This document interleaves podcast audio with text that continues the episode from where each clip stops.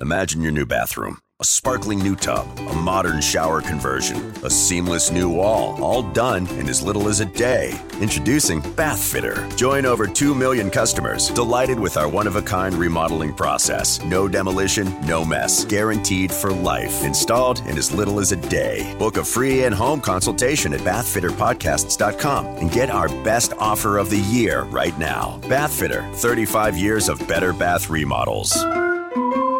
This holiday, whether you're making a Kroger Simple Truth turkey for 40 or a Murray's Baked Brie for two, Kroger has fast, fresh delivery and free pickup, so you can make holiday meals that bring you all together to create memories that last. Kroger, fresh for everyone. Free pickup on orders of $35 or more. Restrictions may apply. And right now, you can save when you shop your faves.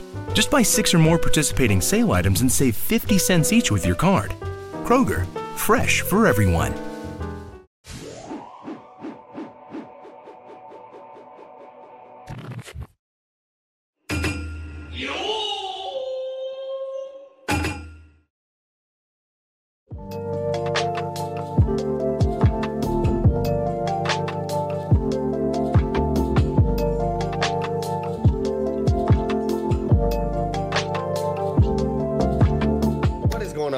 Welcome back to the Project Manga Podcast, where we cover One Piece, My Hero, Black Clover, Mashle, Doctor Stone, and Jujutsu Kaisen week to week.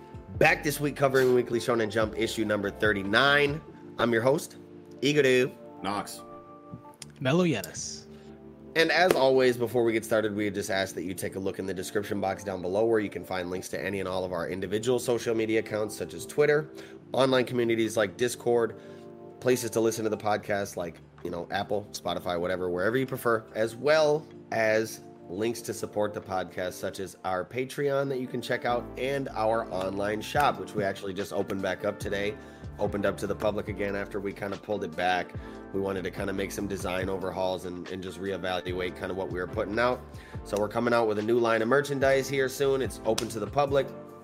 Y'all can go mm-hmm. check that out. It's it's gonna be some fire shit. So with all that said, also like the goddamn video, subscribe to the channel for more fire ass content week to week, and there is also timestamps in the description that you can use to navigate through the video and avoid spoilers if you need to. Yes. So, fire ass weekend jump, y'all. How y'all? You Yeah. know what I'm saying? How y'all feeling about this weekend jump? Oh, it I'm was good. feeling. I'm feeling.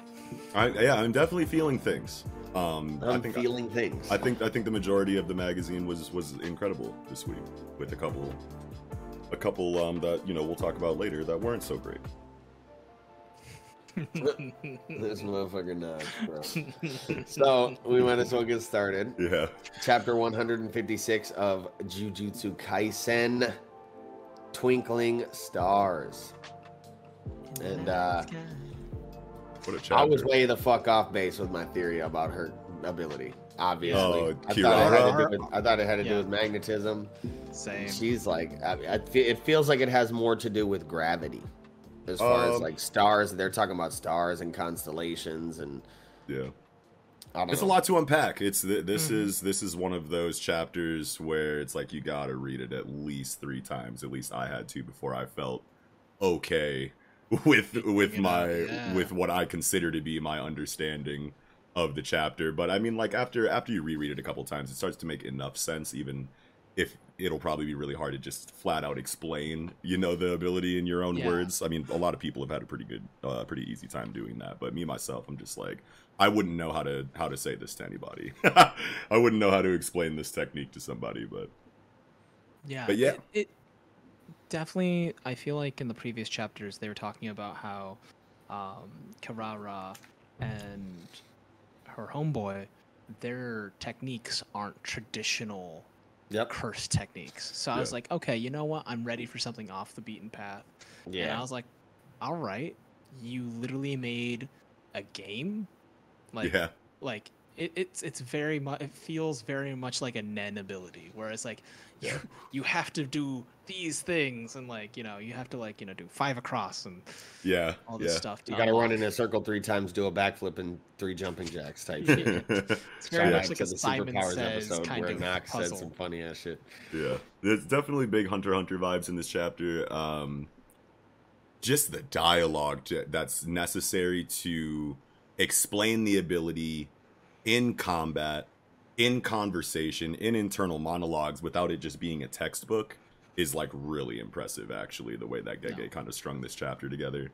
And it They kind of condensed it. condensed it. Yeah, it just made it, you know, manga chapter worthy. You know what I mean? Like something like this Yeah. is like something like this. something Yeah, that like as opposed to Hunter Hunter, yeah, I feel like Gege really outshines um Togashi in in that specific area of his of their ability to to weave these uh, explanations on these abilities and this these inner monologues and and stuff like that into the events of the chapter much more smoothly where like you know you don't get these big walls of text because they're just like the dialogue is basically evenly you know evenly spaced out between the panels as they're doing other shit still sure. so i think the chapter still flows really nicely while you're getting this explanation and this dialogue the monologue whatever it is in the situation yeah, which is why it doesn't feel as stagnating or as like as much of an obstacle as in some cases hunter hunter you know yeah, an obstacle. Yeah, I mean it's it's a lot, but you're not like inundated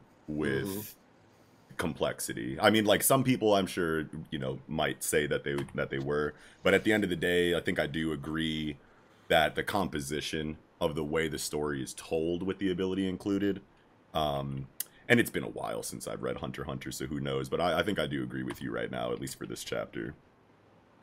It's just nice where you get like even uh, even here on like uh, going from page seven into like eight and nine, where you get like you know these big walls of text, right? But like they're they're mixed in with like these diagrams or like a Yeah. picture of you know a, a panel of Megumi and, and Panda like actually having a conversation instead of just like a whole yeah panel of text. yeah they know? break it up they break It just it feels it feels really nice. Yeah. it's snappy you know the, con- the the dialogue is like kind of like snappy from like person to person there's multiple perspectives involved that all have thoughts and all have dialogue pertaining to figuring out the abilities so whereas like instead of like a textbook where you're just learning the information through you know one internal monologue that's figured everything out you get little bits and pieces here so it's kind of um it kind of gives that that uh, that thrill of the hunt or that thrill of the chase, that puzzle, you know, like kind of feeling like you're trying to put together like a or figure out a Rubik's cube or something like that. So it gives a similar sensation to that, which I guess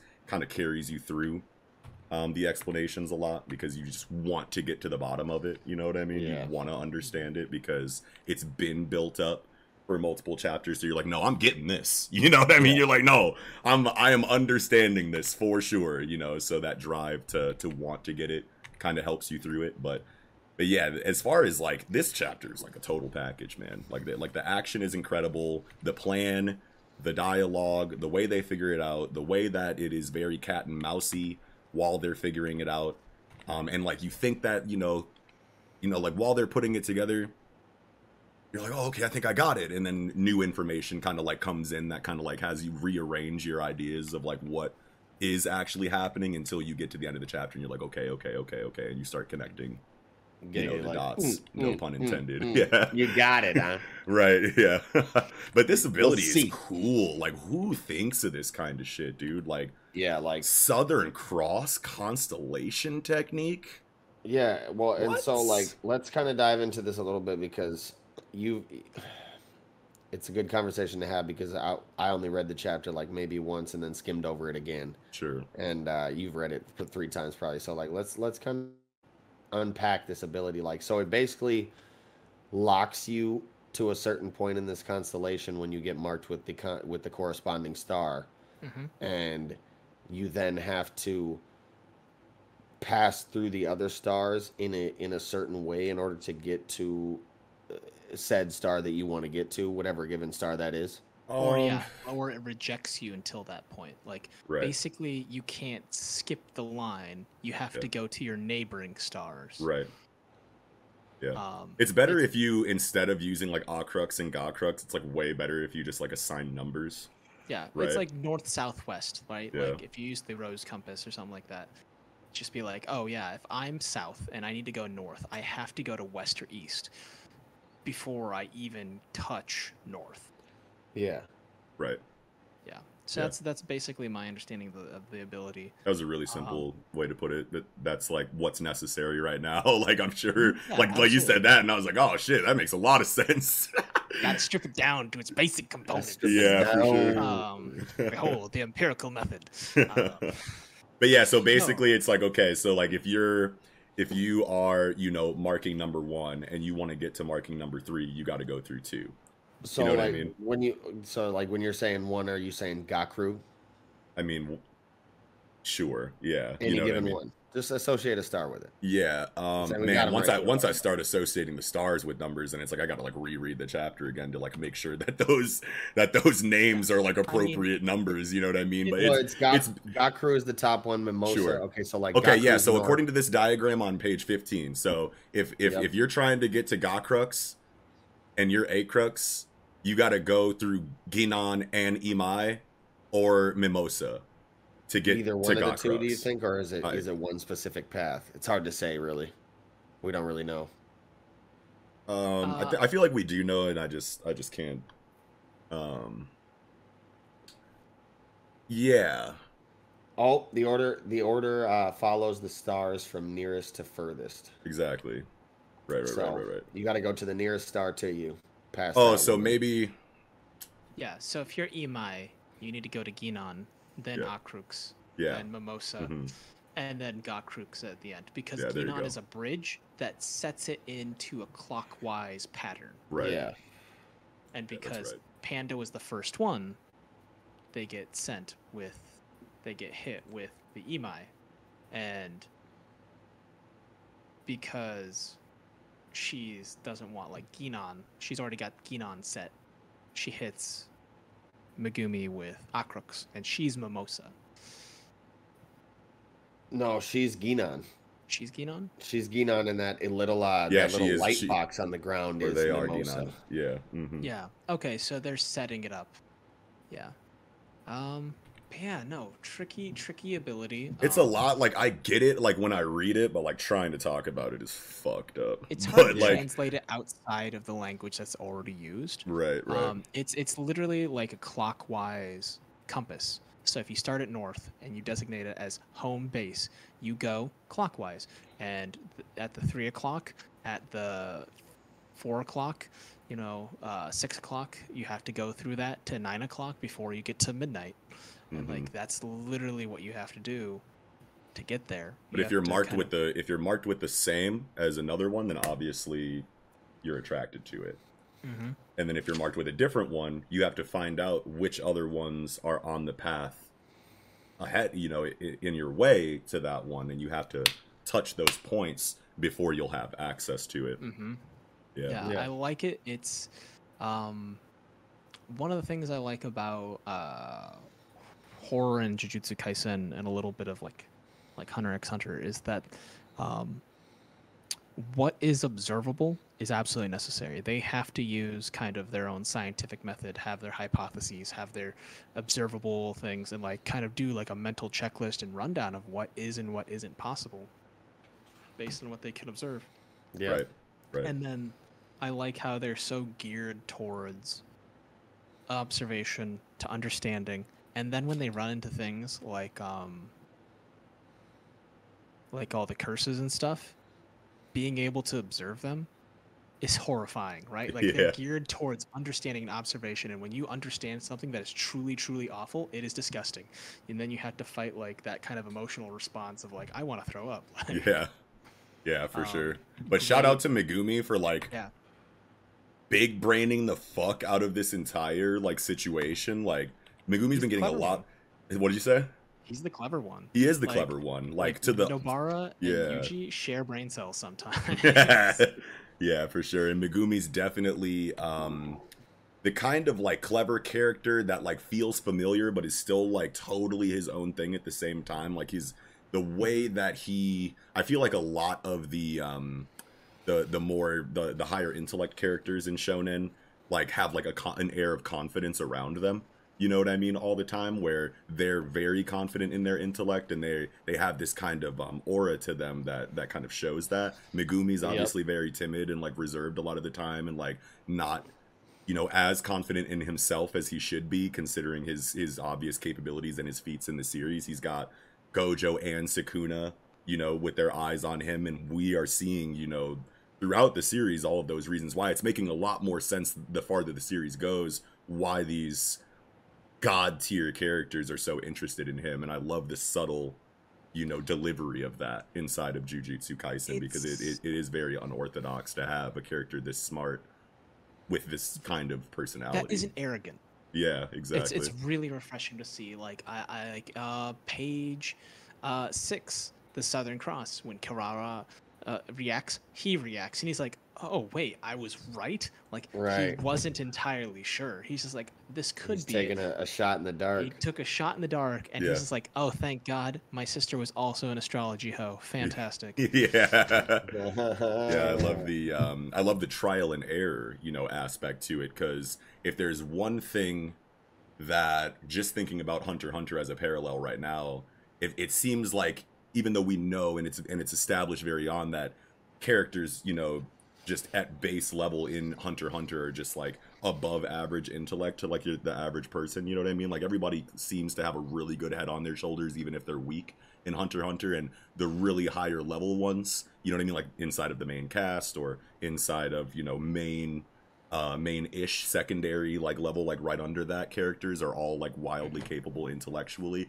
and it always seems like they kind of figure everything out a little bit too quick. I've heard that complaint before but inside of this you get that trial and error. You get those potential you know fails and sometimes you just outright do fail. You just outright do get the information wrong in in jujutsu kaisen you know some of the time. So that is that is one thing that we can say like, even if we're drawing parallels is kind of different and is kind of um refreshing since there are so many parallels there. You don't want it to feel too much like something. Even though this one this chapter right here i haven't felt like such an intense hunter hunter vibe from from Jujutsu Kaisen since uh, the exchange event, probably when Todo was like deducing Hanami's like technique and like breaking down all of the the moves he's yeah. used so far, like internally. Yes. Like that was like super Togashi vibes there, and like even like JoJo's Bizarre Adventure, even you know like for the the way that these I haven't really done JoJo's too much, but I've heard enough to know that Nen is kind of like loosely based off of stands and the combats, you know, are are are similar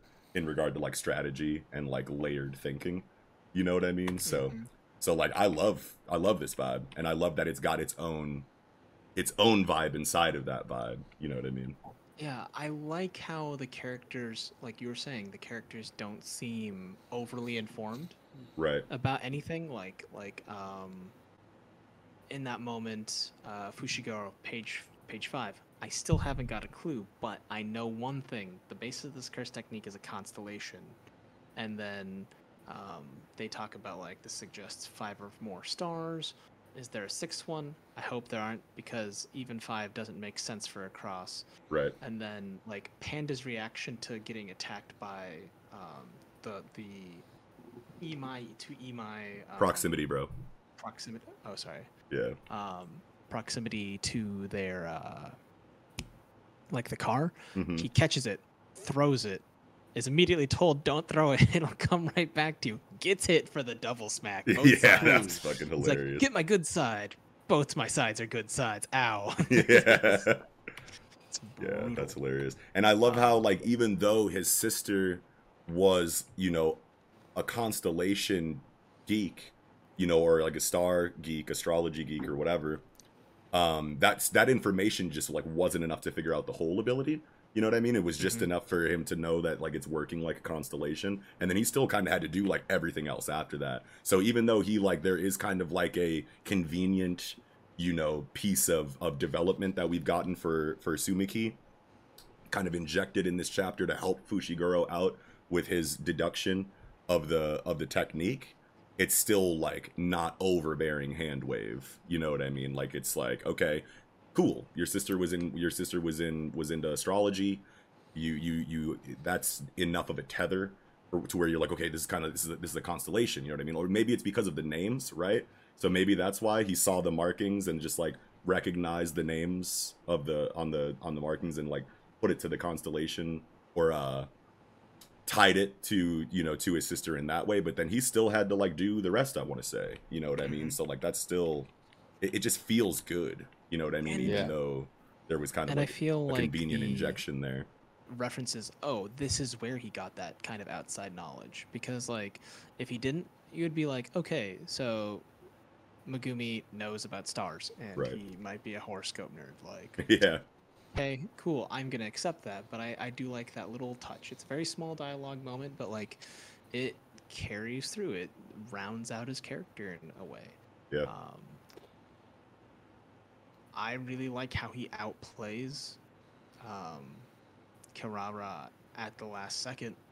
He's like, I've been doing all this stuff, testing the boundaries, trying to figure out how this move works, and I still had a backup just in case, based on what I could observe Yeah. the first time I got a dog yeeted at me. yeah. Yeah, that last part of the chapter is wild with the totality hound.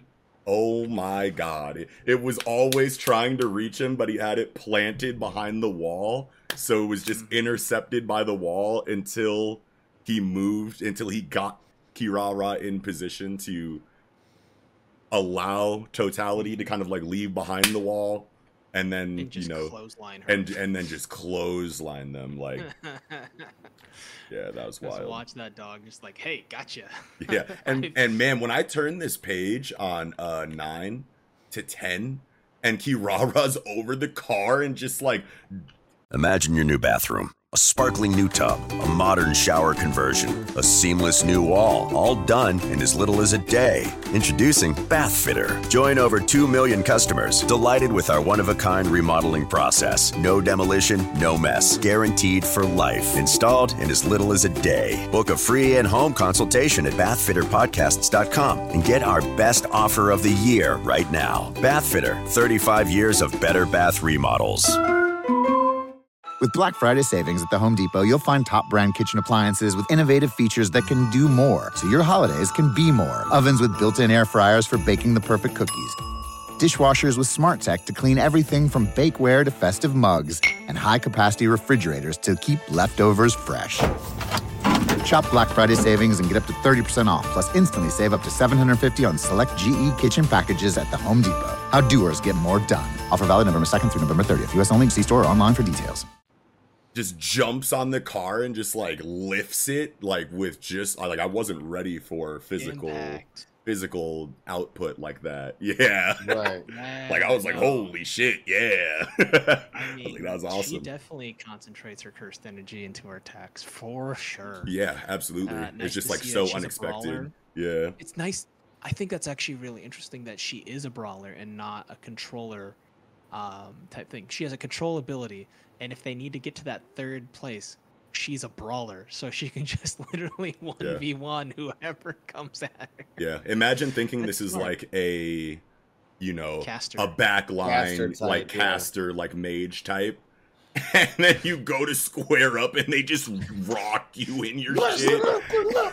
Grabs you by the What you about to throat, do? Huh? you and Huh? throws you in the up air, and then activates a star on the ground and draws you to the ground. Just bam. Insane. Insane. Oh, I gotta hold on. I gotta I gotta shout out I gotta shout out my homeboy Malik once again at La Easy on Twitter. Follow him, man. He's great with the with the Jujutsu Kaisen Twitter threads. He broke down Kirara's technique in his own words or whatever, but then there was this really cool addition to the thread where he was talking about Kirara, Kirara in the Culling games.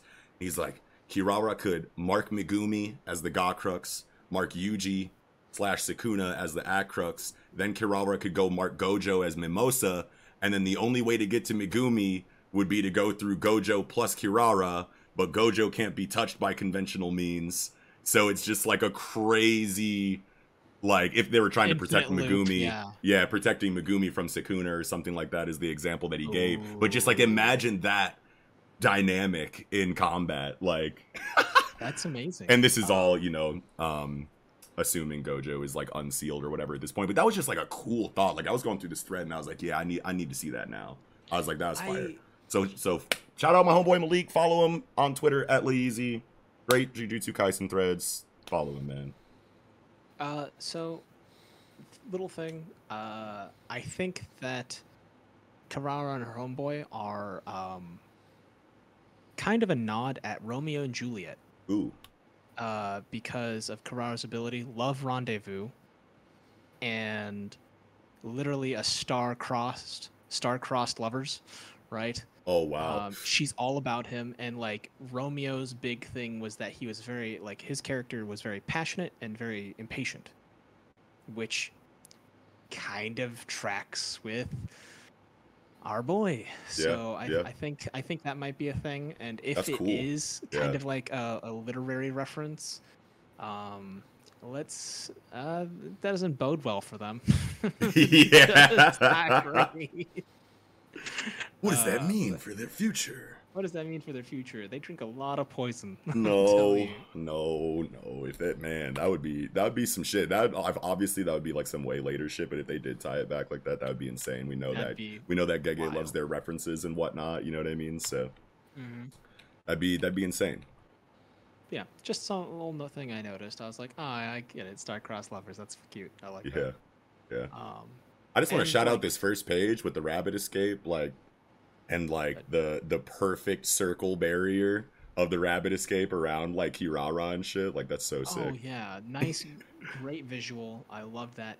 And Yeah. then like, I liked how in page two she's just like they're bending around this field near her. And Yeah, she's like, ah, yeah, that's weird. Well, don't know why they did that. yeah, And then like when it switches over to page three, when the rabbits get disintegrated, yeah. splatted, it Yeah. gave me um the nightmare from Watership Down Never seen that. Um, it's about a bunch of rabbits that escape a flood. Oh wow. Yeah.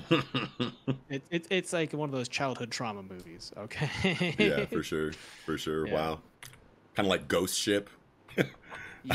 I I don't know if that's like super relevant, but it just remember like it's childhood trauma movies, like that opening scene of Ghost Ship. Fuck For real, bro.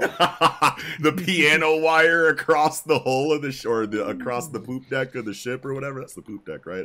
I don't know boat anatomy, but yeah, that shit was wild. The boat butt.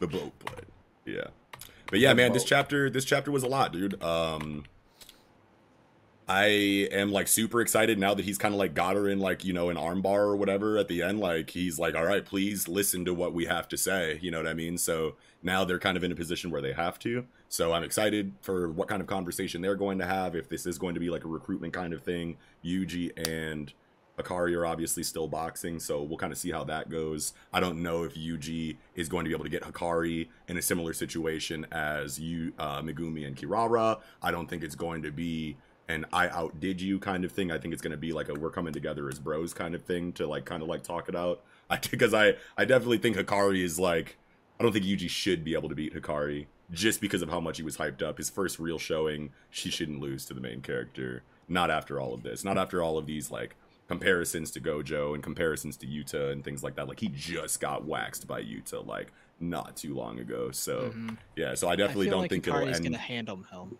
Yeah, yeah, absolutely. I think I think Hakari's gonna beat the brakes out of Yuji, and then and then they're just gonna either either memory manipulation shit like Todo and Choso, which a lot of people think uh, seem to think is going to be a thing. Yeah, yeah, yeah. It's time.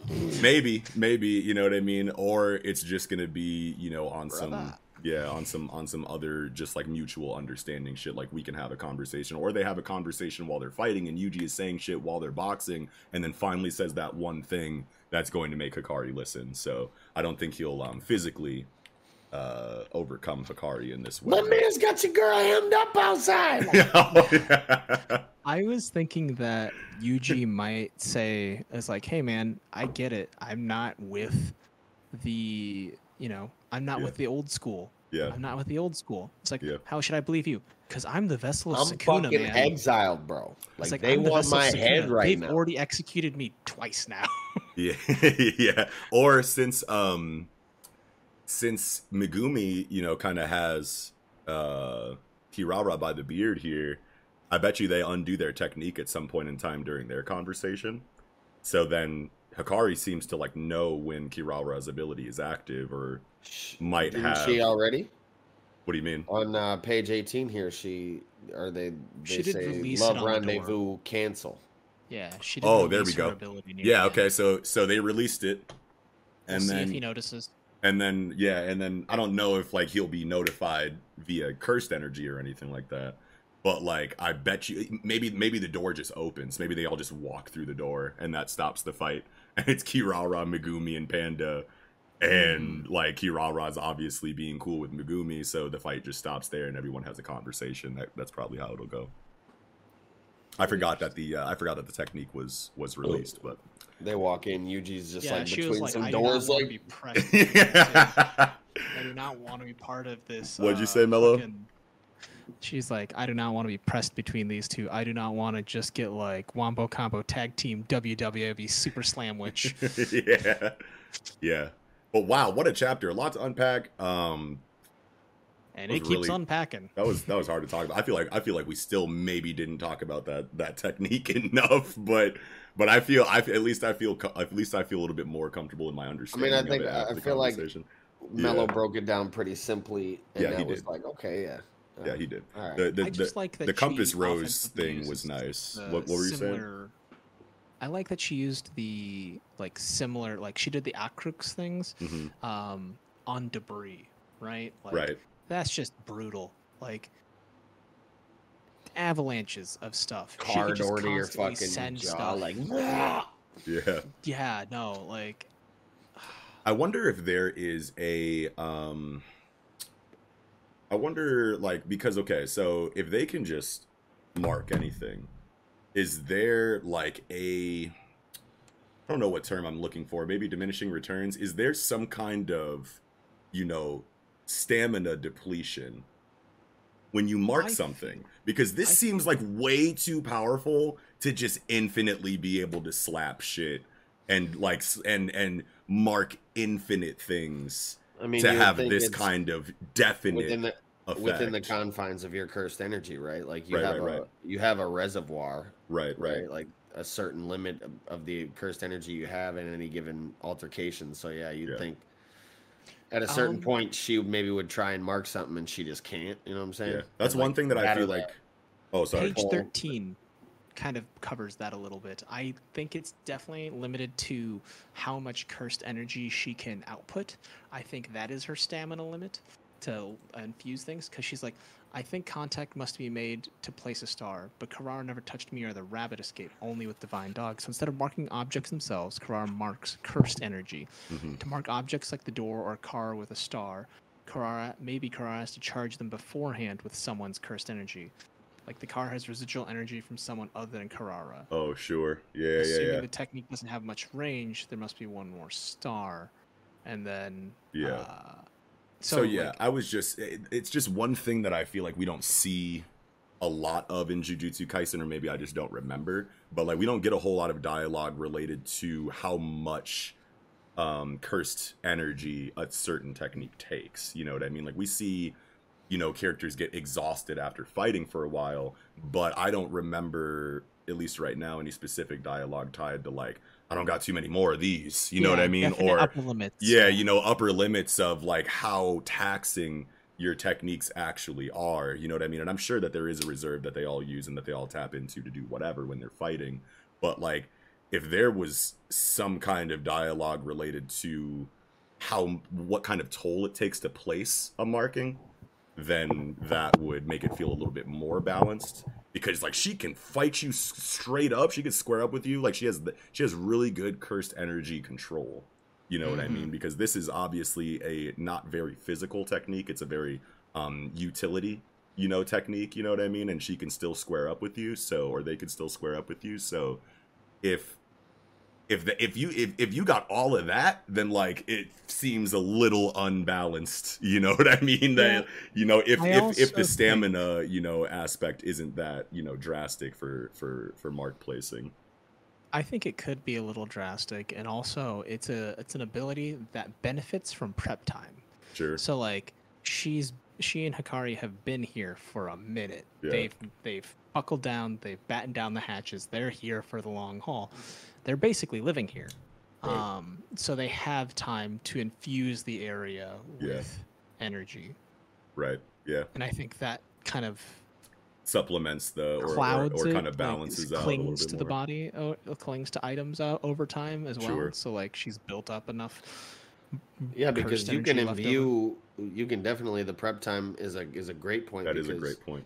We know from Todo that you can just imbue objects with cursed energy. So she could have walked around this whole roof just like That might be her whoop, card. whoop, imbuing cursed energy into these objects, just Yeah. a small little amount to make it so they have that little residual amount that Megumi's talking Mm-hmm. about. Right, right. And uh, yeah, and then she can just huck whatever the fuck she wants at you. And she did. yeah. yeah, Just for everything sure. shy of the fridge inside Hakari's office. Like, Yeah. Yeah. tough stuff. Can't wait to switch perspectives back to Yuji and Hakari and see if we get like a similar kind of breakdown to you know, to to Hakari's technique because the narration that we get I feel like is very rare for techniques. Uh, I don't want to say rare, but I feel like there, it's fewer and farther between that we get, you know, omniscient narration explaining an ability. The last time I remember it was uh Nine to five or seven to three. Nope. We got another we got another omniscient narration for a technique inside of uh man, why am I drawing a blank? The Zenin the old Zenin clan head. Naobito.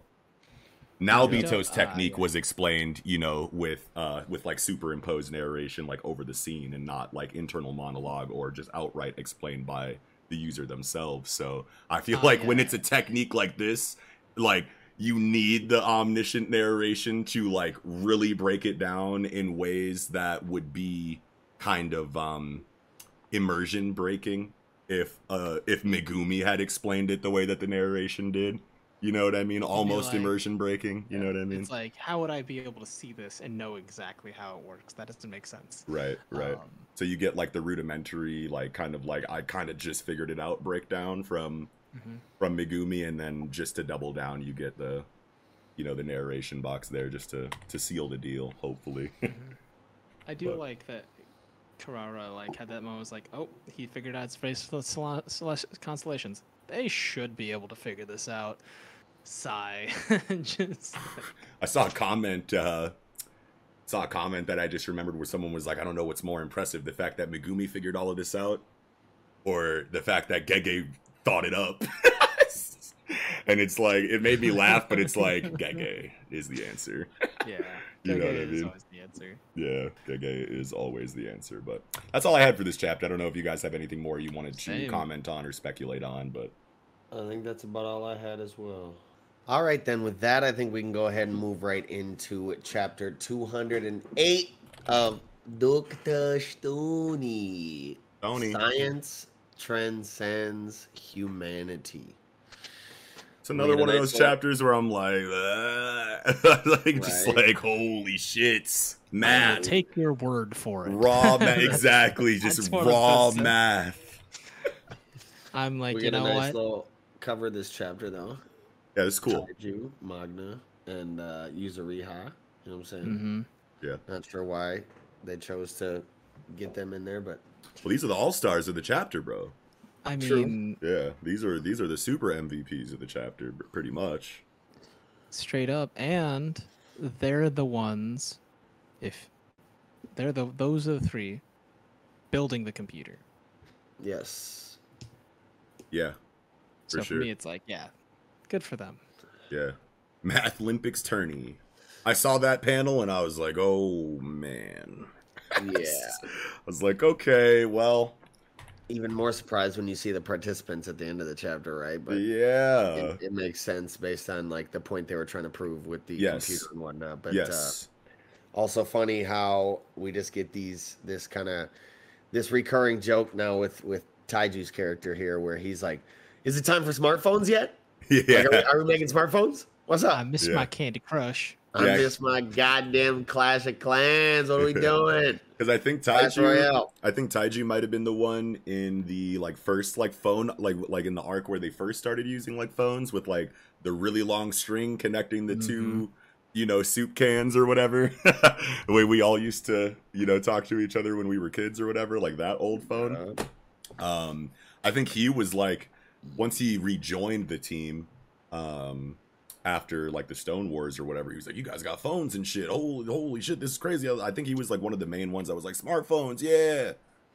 When we when we gonna get the cellular ones? When we when are we gonna upgrade that? I think I remember that, but Senku's just like, hey man, we got a lot to do. yeah, we got more to worry about than that. yeah, in time, in time. I I like uh page three boy's uh, description to launching from the Earth to the moon is like trying a death-defying hole in one in golf. You Yeah. got the trajectory right. The stone world needs a real computer, Yeah. and I just like, yeah, that's fair. Like, Yeah. there's so much. I think I saw involved. a um a comparison of that. Maybe this isn't the right one, but um if it is, then it was like getting this trajectory correct is like shooting a, you know, a ball from like New York to California and getting like nothing but net. Damn. You know? Yeah. Yeah, I think I saw Oh, a man. comparison like that for for this exact moment on page 3. That's accurate. Yeah. That's accurate. I also Yeah. love how like Sai, like this this chapter, like Sai's involvement in this chapter. Now that we've kind of like moved out of that, um, I don't want to say depressing, but like now that we've moved out of that like initial storytelling for Sai where he's down in the dumps and doesn't want anything to do with Ryusui, and that whole misunderstanding was kind of like you know helped out by Gen and. You know what I mean? And, and now that all of that stuff's over, we're just getting like raw, like awesome on the squad Sai and he fits right in. Yeah, it's You the know what I get mean? down to business montage. Like, Yeah, love it. yeah, Um, I like that they literally just montage getting all these people out of the stone and feeding them and like scripting them to like do all that production. I Yeah. like. I'm glad that they montage that. Yeah. Um, I and do we're at a like point now, like we say all the time, we're at a point now where it makes sense to montage like a lot Mhm. of the really technical, like high labor stuff because we've had so much of the storytelling dedicated to that in the earlier, you know, in the earlier arcs when when when we were figuring out what the story of Doctor Stone was. We got all of that really tedious, you know, mundanity. You know what I mean inside of what they were doing. Yes. Mhm. Yeah. Uh, I like that moment on page three. He's like, ah, I don't care about the math Olympics to be motivated. That's stupid. He's like, they say the winning team gets a hundred million Dragos. And they're like, all right, I'm motivated by greed. Yeah, they just start going crazy. I'm from the old world full of capitalism. yeah, give me my money. Gotta get that bag, even in the stone world. yeah. No, it's it's funny. It's Yeah. really great. Um, Can't tell you that I understand like any of this stuff from like page like five to the rest of the fucking chapter in the I explanation like- of stuff. Like I get some stuff, but like for the like ten. once it all starts coming together, I'm like, okay, I think I'm supposed to get it by now, and I don't. Like, When Shopify says you can sell anywhere, oh, they mean it. Woo, hold up. Just got a new sale. Order fulfilled and shipped. Inventory levels good. Whoa, Shopify doesn't mind if you're at sea level. Or on top of the world. Ah, you can run and grow your business anywhere. Climbing mountains is never easy, but at least Shopify gives me all the tools I need for my business to hit new peaks. Whether you're selling carabiners or crop tops, start selling with Shopify today and join the platform simplifying commerce for millions of businesses worldwide. We've built the platform so you can keep climbing and grow your business to new heights. With Shopify, you really can sell to anyone from anywhere.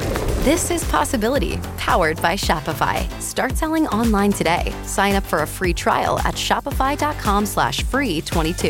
Shopify.com slash free 22. Shopify.com slash free 22. Internet connection required. Not available on mountaintops or seafloors. Membership fees apply after free trial. Cancel anytime. Can I be real with you for a second? That goal you have to exercise and eat better, you really can do it, but nobody is going to do it for you. Nobody is going to push you out of bed to work out. Nobody is going to make you eat better. But here's the thing nobody has to. Because you can do it if you have the right tools and a community that cares about helping you get results. And that's us, Beachbody. Two and a half million people, each doing the Beachbody program that fits our own goals. Over 80 to choose from, some that take just 20 minutes a day. Nutrition plans that teach you how to eat healthy and still enjoy food. What we all have in common is we know it's not easy, so we help each other. It's as convenient as your TV or laptop, but you need to decide that you're worth it. That's why I'm inviting you to try our amazing Beachbody fitness and nutrition programs. Let us help you succeed. Here's how. Go to beachbody.com to claim your free membership and start feeling great. feel really dumb right now because I'm pretty sure they were trying to break this down as simply as they could. and I'm just like foaming at the mouth, swirly eyed, like "Bleh," like Gon and Like shit. he- Mashle trying to study. Yeah, or like Gon when he when when Knuckle was explaining like Hakoware APR to him in Chimera, and he's just like just steam coming out the ears, like a bunch Oh, of equations absolutely. behind him and shit.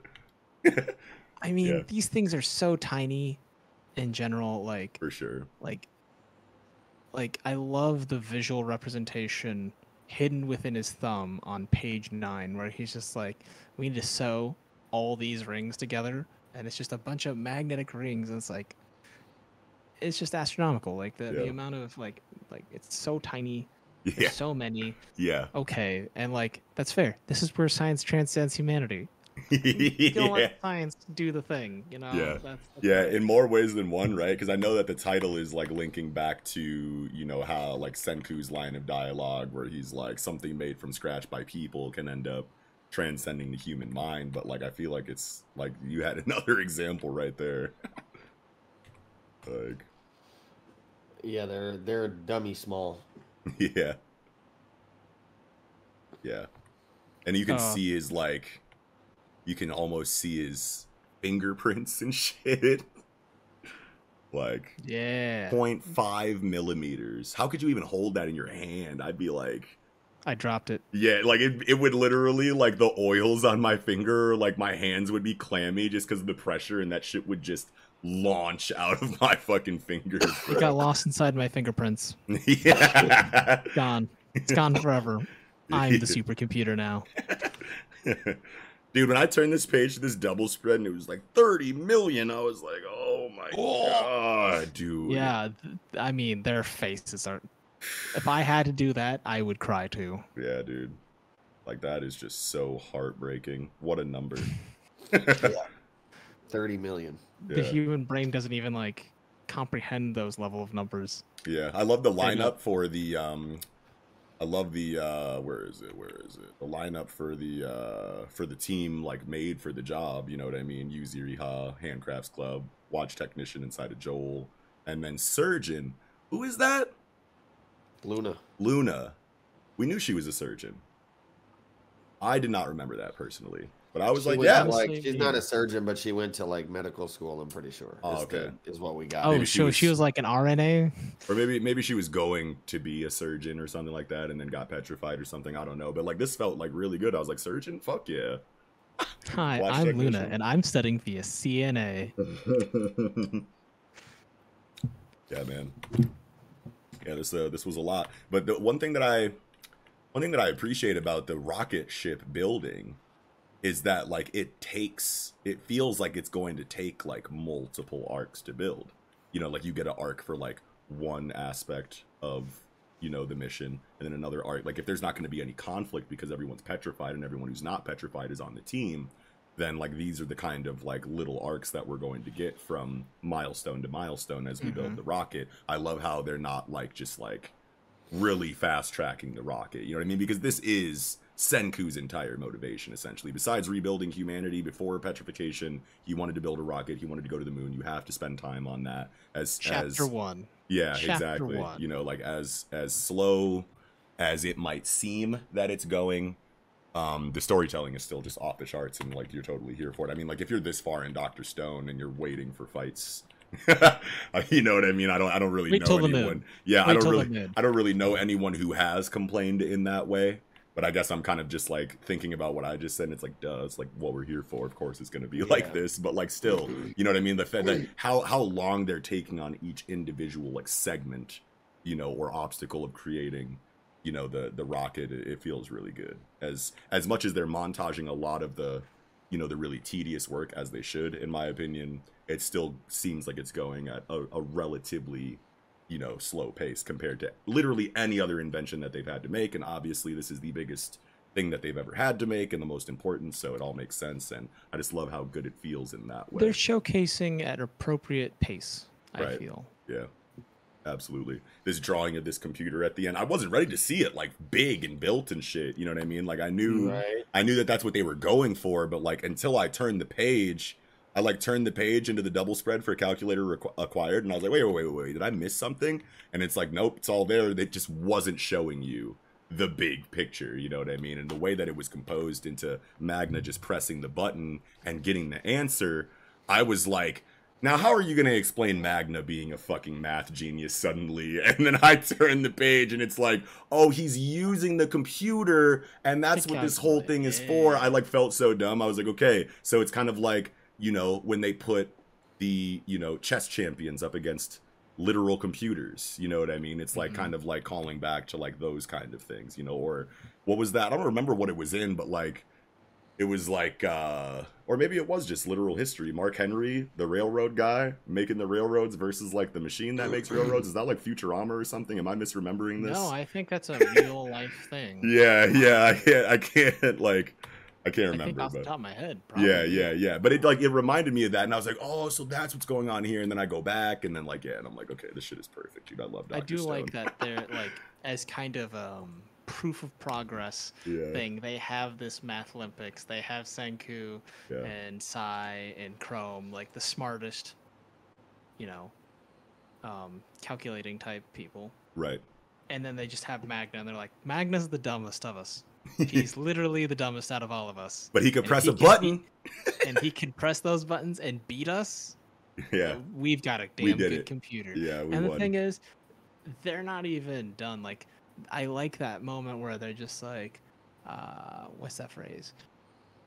So there's 30 million uh, magnets in there. It's like we don't work that quickly. So if that's what a few thousand gets us, just imagine the finished product. Yeah, and I love that. Uh, Yeah. That's one thing that I appreciate about Doctor Stone is that they do try to fast track things, but then whenever things are going too fast, they make sure they come back and say, no, no, no, no, that's that, that's that's not the whole thing. You know what I mean? Like that's that's just enough for this stretch of storytelling. We still got a lot more to do, but we got to make this shit interesting. we can't fast track all 30 million. We got to show some progress on the way. And like that was really cool because I definitely thought I was like, damn, they made all 30 million of those, and he was like, hey, hey, hey, calm down, no, no, no, it was only a couple thousand, and I was like, fuck yeah, yeah. yeah. Um, I do like that they basically invented banks out of convenience. Yeah, banks now. Wow, They're like, Ryusui "We gotta- Bank. Yeah. Uh, I like how it's just it's totally fake. it's Yeah, fake for sure, It for doesn't sure. mean anything. It's just there to motivate the couple people from the previous world. Right, right. It's funny. Yeah, dude. The other people it. are like, "Yeah, we're doing it for the dream," and they're like, "Well, I want money. Yeah, here's money. Yeah. Go spend We- it. I guess." We got you. Just give us the product we need. Man, Senku Intelligent One. Uh, what do you mean? We're oh, That's the yep. name- that's the name oh, of the, title computer. of the ST1. Yeah, yeah. I, I literally was like, "What are you talking about?" And I just read it for the first time. It's that I never- PI calculator. Yeah. Yeah, that Or the, T- one, the. T1 calculator. Oh, sure. Texas Instrument. Oh, yeah. yeah. Texas Instrument. Yeah, yeah, yeah. Yeah. Dude, I found that while digging up my old crap, and I was just like, holy shit. I remember I got in trouble here. for like I remember I got in trouble for like writing profanity in like the really advanced ones that you got in like high school or whatever. Like back when you would like it was beyond like just boobs, you know what I mean? And like what you could do on like a little one. Like there was it was the bigger ones that like had the big backs in them and you could Oh, yeah. literally go in and Dude, just type uh, shit. There I was a kid at my wild. school who um, Yeah. basically programmed like Doom. Oh Like, he- wow. He, got in trouble for trying to get like programming Doom into it. And he's Oh just my like- he's god, like- let him do like- that. What the fuck? he- Y'all are mad at him for this? And I'm just like, yeah, he's smart. He like this guy is beyond our class. He doesn't need. That's why they're mad. That's why they're mad because he was shitting on the teachers. Mm-hmm. I mean, some kids They're just like, good at math. Yeah, he put Doom on a calculator. That's insane. I'm gonna I'm gonna YouTube that now. That is I want to see if he actually succeeded because I don't know if that was possible or not. But he told me he was gonna try, and I'm like, Yeah. all right, cool. Yeah. No, I'm sure. Oh man, I'm sure you could do all types of shits on on on you know crazy calculators now. You know what I Mhm. mean? Like if I was in 2007 typing like whole paragraphs in a calculator, then yeah, I'm sure that I'm sure it's there. I'm sure the possibility is there if you just know how to Mhm. fuck with the wires or whatever, or I don't know, or fuck with some combination of buttons. But yeah, um, technology blows your mind every yeah, time. for sure. I don't think I have anything else for Doctor Stone this week, though. I think that's It's it's hard to as dissect because I don't understand certain aspects of it right? in a fu- in a, in a nuanced degree. yeah, Like curse techniques, sure, I can kind of magical thinking my way through that. That yeah, makes but, sense. But this, this is, is, like actual technical stuff. hard like, eh, physics this, and math, so it's like This is a thing. It, yeah. it is. Uh, one could say irrefutably. a Yeah, thing. there's like no speculation involved at all. There's no like, yeah. but great chapter though. Love it. Yeah, Can't wait to see the next one. Clean art. Clean art of, as usual. Very, as always. Yeah, as always, absolutely. But yeah, Always, always crisp. always, always. Beautiful panels of the characters here on the last two on the last double spread. Yeah. Yeah, yeah. I didn't know that it's a double spread. I think it's actually two pages. Um, yeah, it is. I think it is just two pages. Yeah, but it's like the way that it's drawn, like makes it seem like it kind of like all is all in one. But yeah, there is that divider. Yeah, that's all I had as well. Well, with that, I think we can go ahead and jump right into chapter 75 of Mashle, Mosh Burn Dead, and the interesting interview. Loved this chapter, dude. Did you? I loved it because it came back to like even though we've kind I've kind of had issues with the last couple of chapters of Mashle, going back into this one that has like world building and like new concepts being introduced, I feel like is something that I was missing from Mashle in this form. Like we definitely learned things, you know what I mean, in the last couple of chapters that we didn't know before, but when it's presented in this way, like with the servant beast and the servant beast dialogue about the uh the the mad Jinn and shit i was like oh yeah give me all of this shit. You know what i mean? And it's not just because of like action or whatever. It's literally like the storytelling is now like kind of going back to you know a deeper you know um more nuanced you know kind of atmosphere which is just better for speculation and conversation than you know raw comedy slice of life chapters you know what i mean? And there's now that i think about it there's really not no issues that I had with the last chapter. All the complaints kind of came out of the conclusion of the Innocent Zero arc. But like coming back into this, this feels this feels great again. You know what I mean? So even you know even with Mash, probably like I hope that like I I really hope that this order fight is more than charts. Macaron, like off the charts. You know what I mean? Because Macaron was disappointing to a lot of people. I think I think I want to say myself included at the end of the day.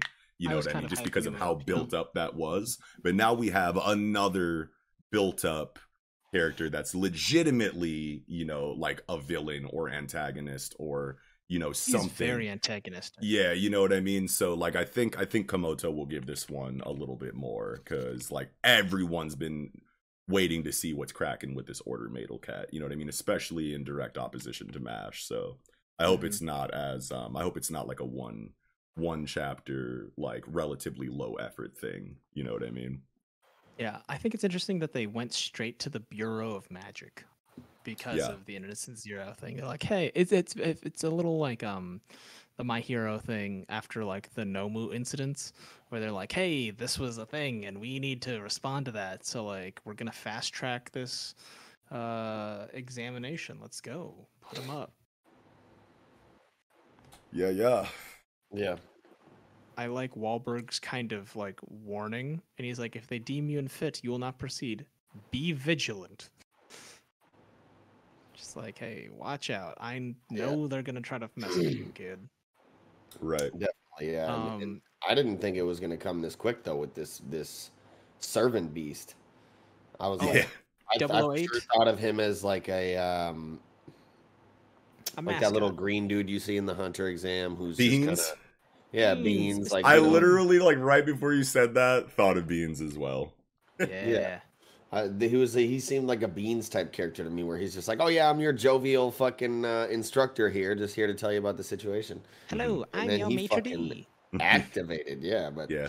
Page turn was I- drastic on this I beast form. I Yeah. love 008's design. Yeah, Like, that's super cool. good. Reminds me of like Fenrir from Yeah. Yeah. Norse mythology, which Yes. I'm sure kind of like ties into, you know, the the mythology aspect of just magic in this series in general. I bet Like- you if we go through the series, we'll see all kinds of like nods to big you know. Jabra energy yeah, Yeah, I like. Yeah, th- Jayabura I too. like the chains as earrings because he is uh, like, even though he's an artificial being, he is like a sort of slave, right. and I'm just like, that's that's really cool integrated design that isn't like super ham-fisted like Yeah. oh he has a literal collar around his neck or something like that. Yeah. I'm just like okay. Not as familiar with Norse lore as like any of the other pantheons that I'm interested in, but I'm pretty sure I remember that Fenrir. pretty sure I remember that Fenrir uh, has chains related to him as well to some degree for some reason. Well, the thing with with Fenrir is that they tried to chain him up. Mhm. Uh, I think two did. They had to do. They had to run this trial like three times. They tried to chain him up, and he would keep breaking the chains. And eventually, they had this magic um, ribbon made that was supposedly, you know, imbued with magical energy that would be powerful enough to subdue him and, you know, keep him tied up. But by that time, they had schemed and plotted on him and tried to chain him up a few times. So he was weary of them.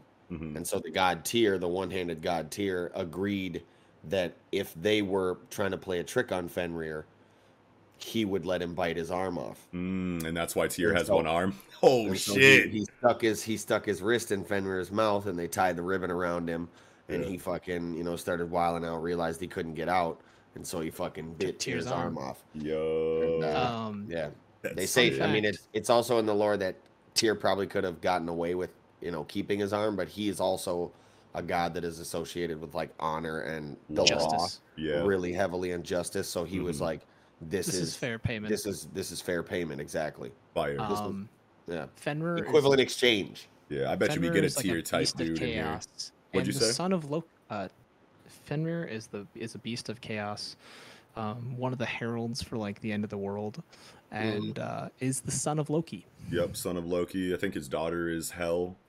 Mhm. They're siblings. Yep. Fenrir and Hel are siblings. Yeah. Exactly. Maybe we'll get a Hel character. Who knows? I like. I definitely am like so down for like more mythology references. You know what I mean in Mashle, and if this is if this is one, you know, then which I'm pretty sure I'm pretty confident that it is. Then like I'm so here for it. Like give me more of this shit. Every chapter. Fuck it. Dude, this was like a kind of like sad section of the like chapter. yeah, it was super Like- feelsy. Like this is like this was one of the chapters that I was like, ah, I feel really bad for 008. Yeah, for sure. like- in like such a quick amount of time too, because it's like so Mhm. relatable.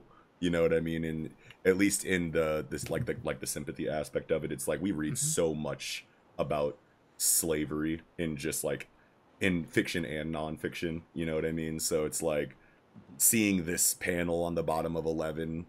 Like it might understand our language, but it only has animal intelligence. I was like, "Oh shit, here we go." yeah. You need to shut up and just do what we say. Know your place, slave. And it's like, oh, of course he's gonna fuck with Mash after this. You know what I mean? Even though as quick as it was, like it was just so well delivered. You know what I mean? hmm And they say that these servant beasts serve their masters. So like those lines are coming from Orter. Yeah. That's Yeah. very revealing about who he is and how he views hierarchies and where other people b- b- line themselves up on tho- that hierarchy. Yeah. like he's a person that demands a hierarchy be enforced. Yeah. Yeah. And it's just like oof, brutal. Page page seven, he's like, We're cursed so that we cannot lay a hand upon our masters, so we obediently serve them in exchange. And like that line of like dialogue, I was like, okay. I was like, this is cool. I was like, this is really fucking cool. I like this. And I think what like didn't make me think about it all too much is like in exchange you know like the like you know like when he says like that it like sounds like it's like almost mutual you know what i mean like when when when um when 008 is explaining it you know what i mean and then it comes back to like mash isn't the sharpest tool in the shed but like his gut feelings like lead him in like the right direction pretty much every Mhm. time. You know what i mean? So like it makes sense that he'd be like okay so what i got from that is that you don't want to be doing this which makes all the sense in the world. And that is totally a way that you can take that. And that is the way that 008 really meant it you know what i mean? But he's just reciting his lines basically going through the motions doing his job you know what i mean? So the way that like the first explanation of it sounds cool and then the later explanation of it is sad while all being the same thing was just like really well executed by komoto. Yeah, multiple narrators kind of thing, where it's just like this gives you a full fledged idea of exactly how it is.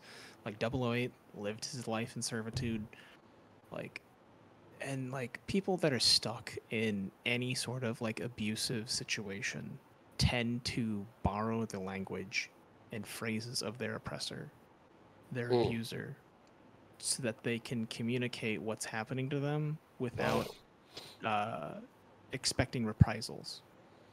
Like, just you do it.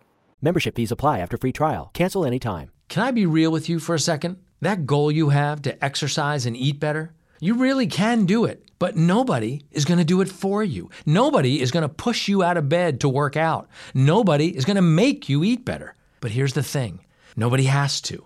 Because you can do it if you have the right tools and a community that cares about helping you get results. And that's us, Beachbody. Two and a half million people, each doing the Beachbody program that fits our own goals. Over 80 to choose from, some that take just 20 minutes a day. Nutrition plans that teach you how to eat healthy and still enjoy food. What we all have in common is we know it's not easy, so we help each other. It's as convenient as your TV or laptop, but you need to decide that you're worth it. That's why I'm inviting you to try our amazing Beachbody fitness and nutrition programs. Let us help you succeed. Here's how. Go to beachbody.com to claim your free membership and start feeling great. Mary redeemed a $50,000 cash prize playing Chumba Casino online. I was only playing for fun, so winning was a dream come true. Chumba Casino is America's favorite free online social casino. You too could have the chance to win life changing cash prizes. Absolutely anybody could be like Mary. Be like Mary. Log on to ChumbaCasino.com and play for free now. No purchase necessary. Void where prohibited by law. 18 plus terms and conditions apply. See website for details. The voice in the preceding commercial was not the actual voice of the winner. Everyone does. Like, um, it's, it's a really fucked up way that people can get trained in everyday life. Yeah. But then, uh, obviously, Orter comes through here at the end of the chapter. Smacks up, buddy. And uh, Yeah. basically, I was, I was like, damn, oh shit, he got smacked up. Fuck. I thought it was Mash that did it for a second. Then I was Uh. like, no, that doesn't make sense. Why would he just smack him after he fucking? yeah. Ah, here's some emotional stimulation, and then I'm a ah, sneaky when you're off guard type shit. Mashes Yeah. that guy. It it looked like a little sand blast. Like it's hard to see. Right. I think that Orter's ability is um Sand disintegration in sand because like on page 19 he creates a cloud out of it he shakes a cloud out of his like cape and wand Mhm. and like when he's fighting the Majin things they they look like they have big holes and lots of smoke and Yeah, because if you look at the sand. flashback, like 15, like they definitely have little like tendrils of like aura coming out of their like bony, Mhm. you know, design or whatever. But then you turn the page to when you turn the page to an Orter beats one, and that aura now looks like you know, motherfuckers disappearing after the Yeah. Thanos snap. You know what I mean? It's that like dusty Particulate, yeah. yeah, particle effect that you know implies disintegration. So. Yeah, I, a- at first I was just like, well, yeah, obviously he's like dusty and cloudy and sandy. He's like the sand cane or whatever they said he was. But like the dis this the disintegration factor of it is like really cool. I wonder how that works in like with sand though. It was cool Yeah. though, yeah, to see obviously this new concept introduced in the Majin, which is something that we've never heard about before. But uh, Like evil genies. well, especially Yeah. since they're like apparently such a serious threat, like you'd think maybe we would have heard something about them. But Yeah, it was cool to say to see like, oh yeah, this dude took out six of them. yeah. But Yeah, there's always that um there's always that you know, I don't want to say Dragon Ball, you know what I mean, kind of like like uh you know like when you when you're watching Dragon Ball and you're like, okay, Frieza is the universe's biggest tyrant and you know what I mean? Like like we knew that Frieza was like that deal in the universe like once outer you know, outer um or uh, universal, you know, threats were kind of being introduced, like beyond Saiyans. We were like, okay, so this is Mhm. the one that they were all kind of, you know, worried about and like dealing with, and he was in the background for a long time before he pulled up, and then he was beaten. And then the farther you get in Dragon Ball, all of these more you know these bigger universal cosmic threats are pulling up that like no one literally ever mentioned in the series before they were conceptualized and like put into the story you know what i mean so it like makes you kind of feel like oh that's that, that feels kind of weird you know what, What I mean? happened to So, Frieza like, though? yeah like ever yeah ever since then yeah like ever since then like whenever i notice that you know in comics i always like think back to like dragon ball and yeah like this one I mean, like, it makes sense in some instances with like characters that could have like come up, you know, Yeah. maybe that weren't on the radar yet. But then with you know, then you get into the realm of like super shit where it's like gods of destruction. Yeah. and- It's like this should have this definitely been talked about universal already. overseeing like Well- organization. But also, And Mashle's less like- than 100 chapters, and like we've never mm-hmm. had like specific dialogues, I don't think, about like, you know, all of the biggest, baddest things in the verse. You know what I mean? Like we we talk about Innocent Zero, he's like the main bad guy. We're all focusing on him or whatever, and then anybody else that pulls up, it's like, oh yeah, I know that guy, or oh yeah, meet this guy, he's this, or you know, this person over here is known for that. You know, like as we meet him, it's cool when it's early.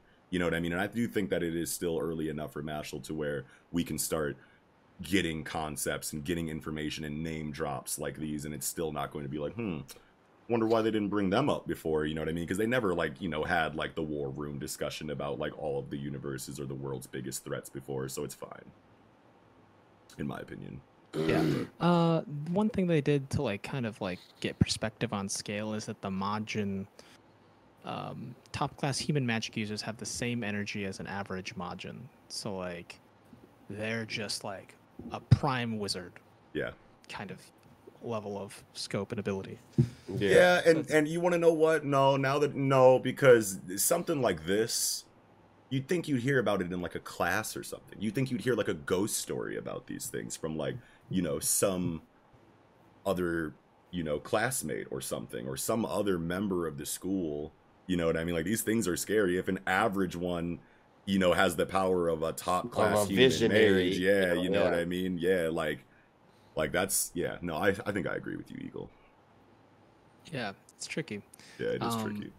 One of the things that I thought was interesting about this is they're like, um, his name is Orter, Mhm. and I was just looking at him, uh, and he just like looks like a bastard Harry Potter. So Potter Order, kind of little bit. similar. Little, little, Like or, his- Order of the Phoenix. No, I'm kidding. Yeah. Um, but there's this one line that I thought was really interesting, like page six, page seventeen. It's a human's inborn talent that determines their ability, intelligence, Shut athletic capability, even magic. yes, effort allows you to unlock nur- and nurture that talent. However, you must first be blessed with talent. Master Orter passes, possesses the talent to rise above all in this world of magic. Yeah. And I was thinking to myself, like, okay, so like they're really pushing the idea of like, hmm, I have magic and that's natural to me, so I'm the best. But I'm like, we now know that Mash, his body was made from the beginning Yeah. to be a physically durable enough vessel to survive a transplant of souls by Innocent Zero. Right. So, like, if we're talking about innate, got like born ability, Yeah. Mash is no slouch. Yeah, for either. sure, for sure. Like, I'm waiting. Yeah, And he's just like, yeah. Oh, it's like, it's like, oh, you think you're special because you have talent? Yeah, I was born this way too. Yeah. Just crushes him. and this, this this line of dialogue in this um in this narration from uh 008 talking about Orter and like this um that you're bringing up here you must first be blessed with talent that whole thing. It's it's given me big like one punch man villain vibes where they like really hype the dude up like with their feats and their epithets and you know all of the mentions of how capable they are right before they get dusted like low effort you know what i mean? So Mhm. it's kind of worrying. I don't think komoto's gonna do it but like just like with the parallels to one punch man that we kind of already have inside of mashle and like just the history of the story in general especially coming out of macaron it's like seeing this on page 17 had me like oh my god they're hyping this dude up way too much before he fights mash i was like dude i really need this to be eh, I mean, I don't need it to be something different. You know, it's Mashle. You know what I mean? It's it's done a pretty good job of telling us what kind of story it's trying to tell. But I guess like sometimes I feel like the ways that it kind of subverts my expectations inside of a comedy series, that like, you know, because it does get serious and it does, you mm-hmm. know, like lean into you know its serious concepts pretty often, especially coming out of the last couple of arcs. You know what I mean? So like those atmospheres have been there. So I, I guess that makes me think that you know when it makes sense they'll stick to that but then like you literally just never know you know what i mean mm-hmm. like it mm-hmm. can it can literally flip a switch at any time and from serious to comedic you know what i mean so whatever komoto you know whatever decision komoto wants to make in regard to the conclusion of this conflict we just kind of have to like wait and see we can't really use the history of the series to kind of guess anything because of how volatile it is in that way you know what i mean so mm-hmm. i thought uh when you said it's like, oh yeah, it's a little bit like um, a little bit like uh, One Piece. I was like, yeah, I could see that because you go from 16, 17 and go straight coming for you. 18 when he's like, golly. yeah, yeah, I love that. Like, yeah, yeah. That's, that's, a one. That's a One Punch Man. Right. Pivot. Yeah, yeah. You know what I mean. That is definitely right a One Punch Man ass page turn. Master Orter possesses the talent to rise above all in this world of magic okay. Golly. Yeah, you know, it's like literally like Boros wow, versus right? Saitama. Yeah. Wow. but I like wow. how the difference, you know, yeah, the the difference wow. in Mashle is that like usually other people are telling you about how tight characters are. It's not that they themselves going like I'm this from this area with this power and these feats and this history and this acclaim, you know what I mean? Like it's usually in One Punch Man they're talking themselves up but I want to say, like, at least with this example here, and maybe other examples that we can look back in the series for, I feel like we always get secondhand information about how strong a character or you know an enemy is, mm-hmm. which is cool. I like yeah. I like that Orter doesn't mince words. He's like, I can't accept you. Mm-hmm. Um, it takes one exception to collapse the system. We don't need you. I alone am enough, and I'll show you. Um, yeah very straightforward, brusque to the point. Um, the idea that like it takes one exception to collapse the system, everything is in its place, and just looking at his face, like his uh, lines, yeah, it looks like bricks almost, like like a like a very square, almost uh, like. And I was wondering if he his whole thing is that he is the brick wall, kind of thing. Hey, I mean, you can definitely tie it to like how malleable sand is, sand castles you know what I mean? How like flexible he is. Yeah, in comparison you, to his ability. You could maybe even like try to argue that like the shape of his line is indicative. Uh, you could probably tie it back to sandcastles in some way. I don't know. Oh, you like know, those buckets. yeah, like you know, like when you sandcastle you know, bucket. Yeah. yeah, yeah. You know what I mean? Like it's got that like skyline. You know that sandcastle skyline like outline or whatever. Yeah, I could see that. That's cool. Do you think he's gonna do a Sir Crocodile and just we'll probably see like the yeah. full range of sand techniques. You know what I mean? Like that that we've ever seen. Like we'll probably see some like Toph style stuff. We'll see some. Well, That'll maybe be not, maybe not inside of like impact. What'd you really say? Hard. It absorbs impact. Like sand would absorb impact a lot. So yeah, like, this yeah. might be a really bad matchup yeah. for Mash. That was that was one of Spider Man's um, problems fighting Sandman. You know what I mean? It's yeah. Like and the wall of sand. Like, what, what's gonna happen? And it's just like is there going to be an intervention by a third party and be like, hey, you're supposed to interview them, not murder them because you don't like them? Right. Like, is there that moment where it's just like. Wahlberg on, or the other blonde visionary steps in, possibly? Yeah. It's just like, hey, man, you're not fulfilling your job as an adjudicator. Yeah. Get out of here. yeah. it's like, hey, you're not actually taking this seriously. You're just here to sell your own personal shit. Yeah, for sure. Hmm. I think uh, I think that's about it for this Mashle chapter, though. Yeah, yeah, loved it, loved it. Can't wait for the next one. Um, Straight to the point. Hit me some feels. Poor yeah. 008. Yeah, yeah, like, poor 008 for real. This chapter had like everything in it that I love about Mashle, so no complaints really from me. Yeah, big beans vibes from 008 in his chibi form, absolutely. But yeah, I think I'm good too. All right. Well, with that, I think we can go ahead and move right into chapter 304 of Black Clover Reality and Magic. And how do uh, we feel? this is a decent chapter, I guess. You know what I'm saying? I don't know. It's obviously some wonky shit that went down that I'm sure not a lot of people wanted to happen. Um, I don't know. I'm sure we are all kind of hoping for a little bit of stakes, consequence, and stake. You know, stake stuff from this chapter, but gosh, You know, cool guy, still wanted you to die, dude. no offense. No offense. You were cool. Dude, Pretty sweet. Still want him to die. this chapter doesn't Um, even feel real. Like it feels they like it, it literally feels like a genre shift, right? Like the way they're interacting, like, oh, how can I face my brother? How can I face Asta? How can I face my sister? Gaja, I love you. yeah, you know that stuff. It, it, it literally feels like a rom com switch, like Komi cannot communicate kind of stuff, right? It just, I was just like, where was all that tension? They're like, we're gonna die. Ah, from hell's heart, I stab at thee. And then like, it just changed into like a rom com moment. And I was like, I- it was. Because I read the chapter before, and I usually read the chapter before and then the follow up chapter yeah, to the thing, just to be like, hey man, like where is this going from last week? And like, right. it, oh, I had whiplash. I had to read the chapter again. Like, like it legitimately, like, didn't. I was like this. I was like, the no. I was like, it, feels like Tabata had his little cousin come in and write a fanfic chapter. a I little bit. Really, it was the, the biggest miss of the chapter for me, like a missed opportunity. you want to of a get in moment- here? Come on in here. We phoning this shit anyway. Go That, ahead, go uh, crazy.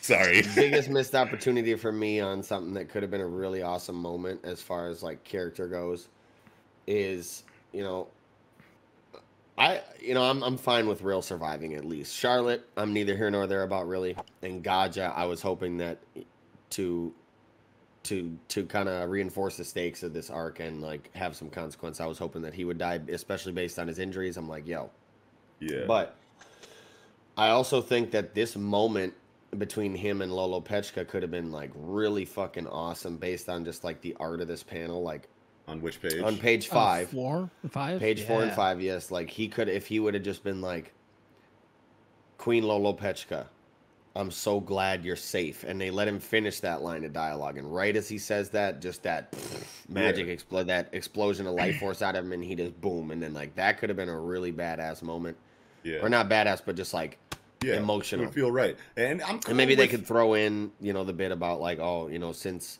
since way back then, you know, I never realized, but I've always loved you. And then he, uh, you know, falls out or whatever. But Yeah, I don't I'm I'm cool with Rill and Charlotte surviving. Like that's all fine, but like Gaja's like a super side character. Like why And did he, need to he live? got smoked. Like that was your that was your perfect opportunity to show like he was just at that point where he was just significant enough, you know what I mean, to have an impactful death in this yes, war arc. You know, to what I have mean? it matter to the character, It's but a not so much war. or to have the it matter reader. to us, to have it matter to the, The to the reader, yeah, characters is what I involved, meant. like yeah, like all that shit. Like he was right in that sweet spot to where like his death just made sense right there. You know what I His mean? death like made sense. and it and it would have hit. yeah, and everyone else could survive whatever. You know what I mean? Like cool, but like don't do all of that for Gaja because it's like Rill didn't have a gaping watermelon-sized hole in his solar plexus.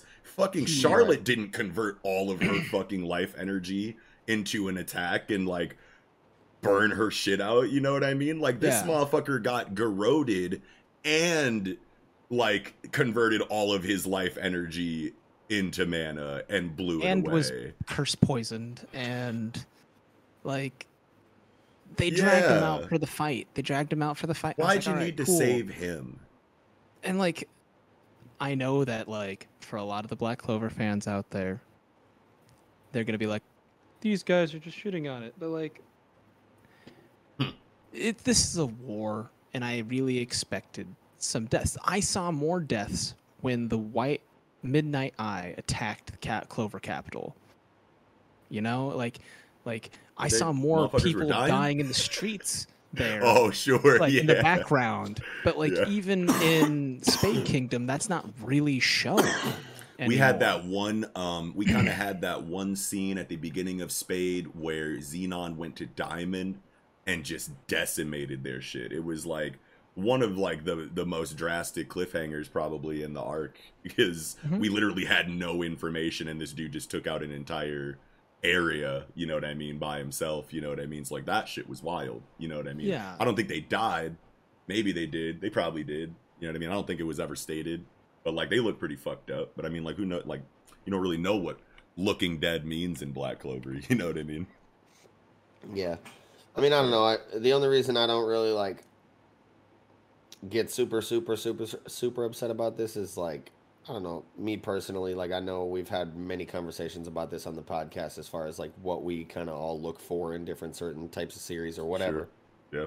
But I always kind of bring myself back to a to a place where I'm like, okay, this is kind of weird, but at the same time, you read other series where ne- you know people don't necessarily die. Like One Piece obviously comes to mind.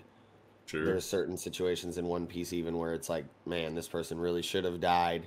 Yeah. Or even when you said like it's a war, people are gonna die. Like you think back to Alabasta, Luffy says the same thing to Vivi, like this is Mhm. a war. There's gonna be casualties. Mhm. Nobody really dies even then, Yeah. other than Yeah. probably fodder like soldiers in the armies or whatever. But You get stakes and consequence there's in like other areas in One Piece, in though. the there yeah, in One Piece there's always that passive like stake building in the opposing forces of the world or like even the world government itself like as far as corruption goes and their like level of um attention let's say towards Luffy Yeah. uh and just how information spreads in One Piece. It's like if if if a pirate and like so many characters are intermingled with each like are, are intertwined with each other. It's like if a news coup drops down and you hear some shit about what happened in the last arc, one character might want to capitalize on what they think to be an opportunity inside of that situation. So you'll have people coming in trying like you you you have all of those kind of thoughts in like the back of your mind, you know, like because the world is just that big and so many characters matter and they have so many opposing goals and motivations and so many pasts that are involved you know like or so many um you have all these crazy pasts and histories between these characters you know what i mean? So it's like you never know what can happen in one piece whenever anything goes down you know what i mean? But in black clover it's very black and white.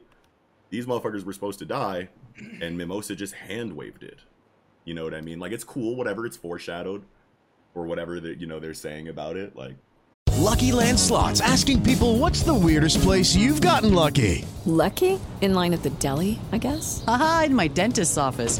More than once, actually. Do I have to say? Yes, you do. In the car before my kids' PTA meeting. Really? Yes. Excuse me, what's the weirdest place you've gotten lucky? I never win and tell. Well, there you have it. You can get lucky anywhere playing at LuckyLandSlots.com. Play for free right now. Are you feeling lucky? No purchase necessary. Void where prohibited by law. 18 plus. Terms and conditions apply. See website for details.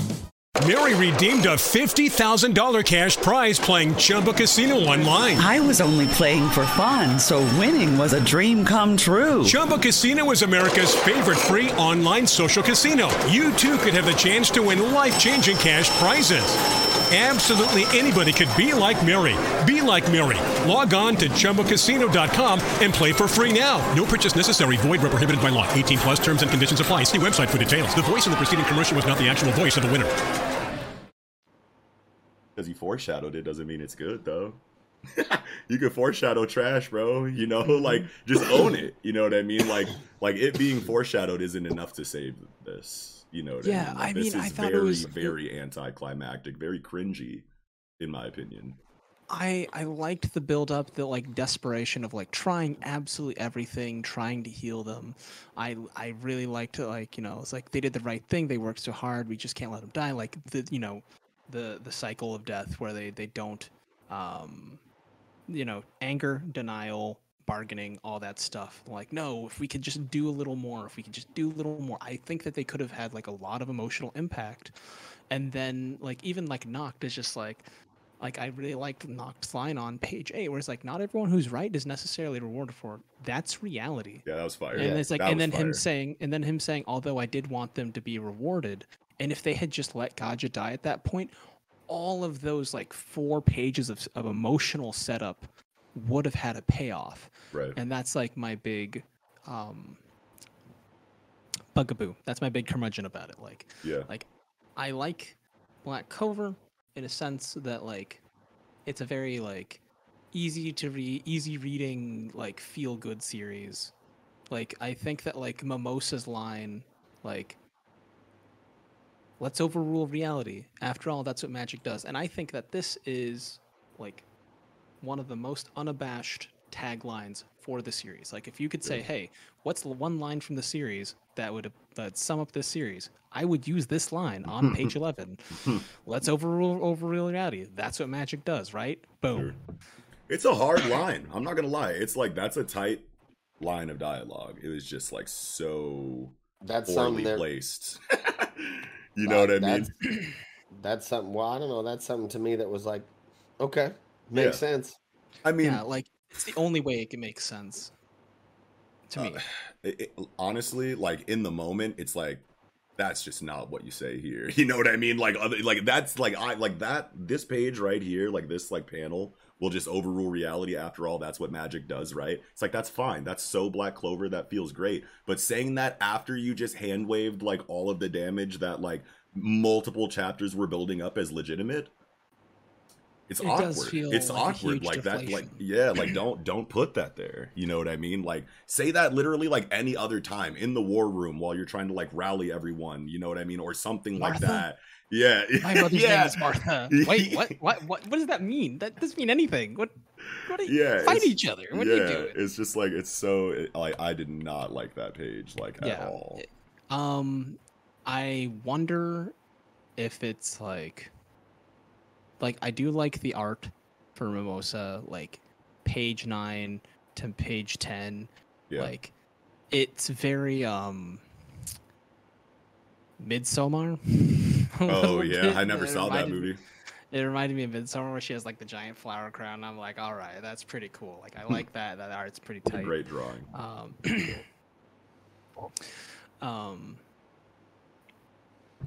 I don't know why Nacht is like naked, half naked.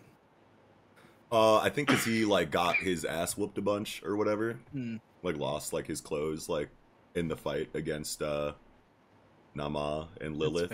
I think is Mm. who are the are the demons that uh or the devils that he was fighting. Yeah, I or whatever. I think he just yeah, I think he just got his clothes blown off in that. But I do like at page eight, he has those little wiggly little hands, and it reminds me of Truth from Full Metal Alchemist. yeah, Yeah. fuck yeah, hell yeah. But yeah, it definitely was kind of a a genre change. Yeah, dude, it was weird. Where it's like it was just like, weird in the middle of all of this. queen, but as Yeah. a woman that I fell for you is. And they're just like, there's still a third dude we gotta kill. Yeah, it's just like a very weird tone shift to inject. Mhm. Um, after all of that, yeah, absolutely. Yeah, this is. This I understand wanting a, happy ending.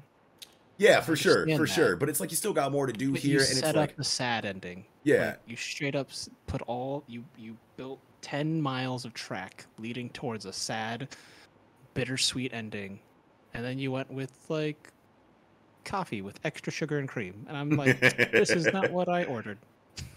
yeah, and it, it just like makes the I will drink cliffhanger, like it makes the last page just like not matter to me, like at all. You know what I mean? Because it's like, Uh, I think he looks kind of cool. The the bad guy. Uh, he reminds like all his tentacles and stuff remind me of uh, Ivy from Soul Calibur.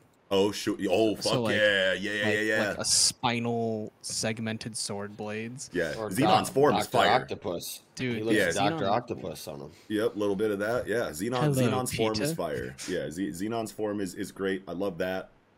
But man, it's like, am I supposed to be worried for Yuno and and Langris? Not anymore.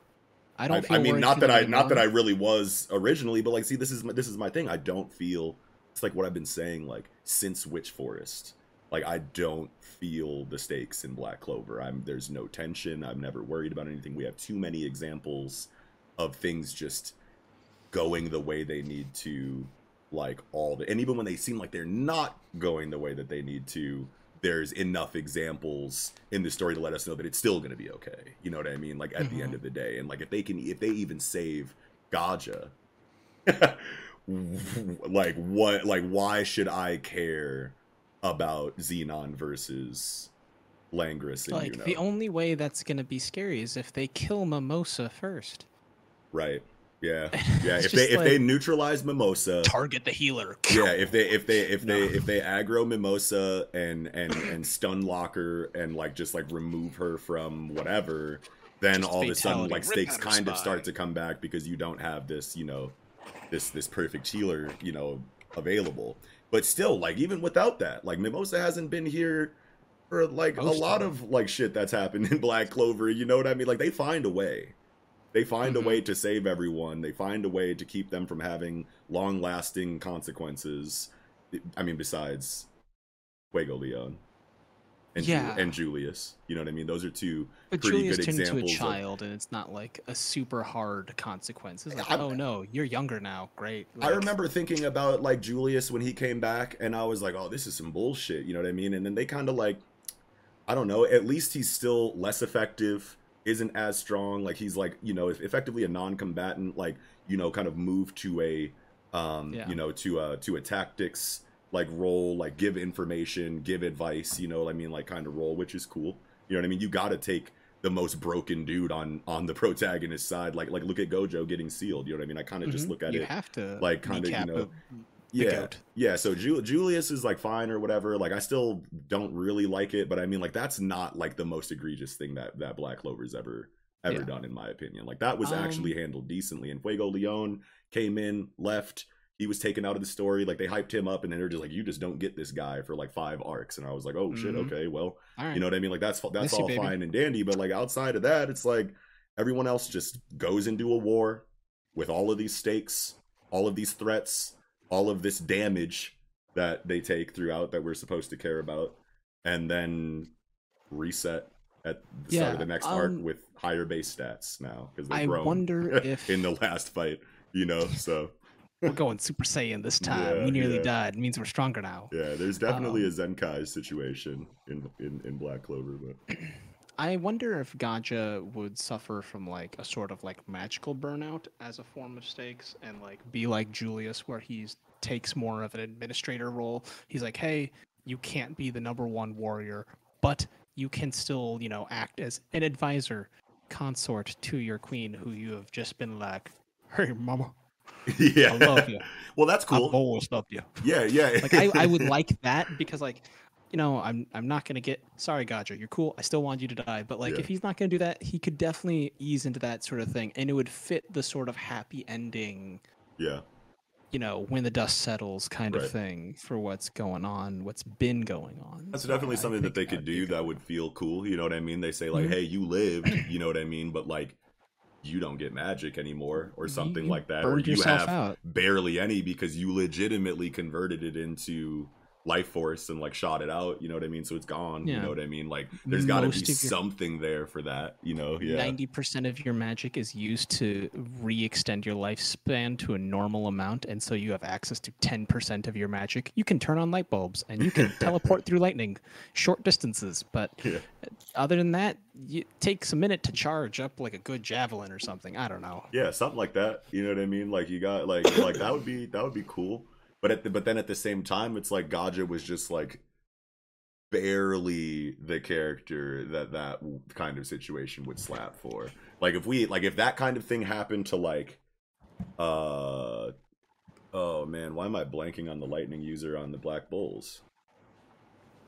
Luck. Uh, luck, yeah, my bad. Yeah, like if luck, you know what I mean? Like if, if something like that happened to luck, like the one, like the smoke demon of the group that's like Mhm. always trying to fight, and you remove him from the series in that way, like you used up too much, you, you used up your life force or whatever. Like you, you you lived, you know what I mean? Like you like Mimosa healed you, but you can't fight no more. You know what I mean? Like that would be devastating. That would be worse Yeah. than real dying. You know, or I mean, worse than than than luck dying.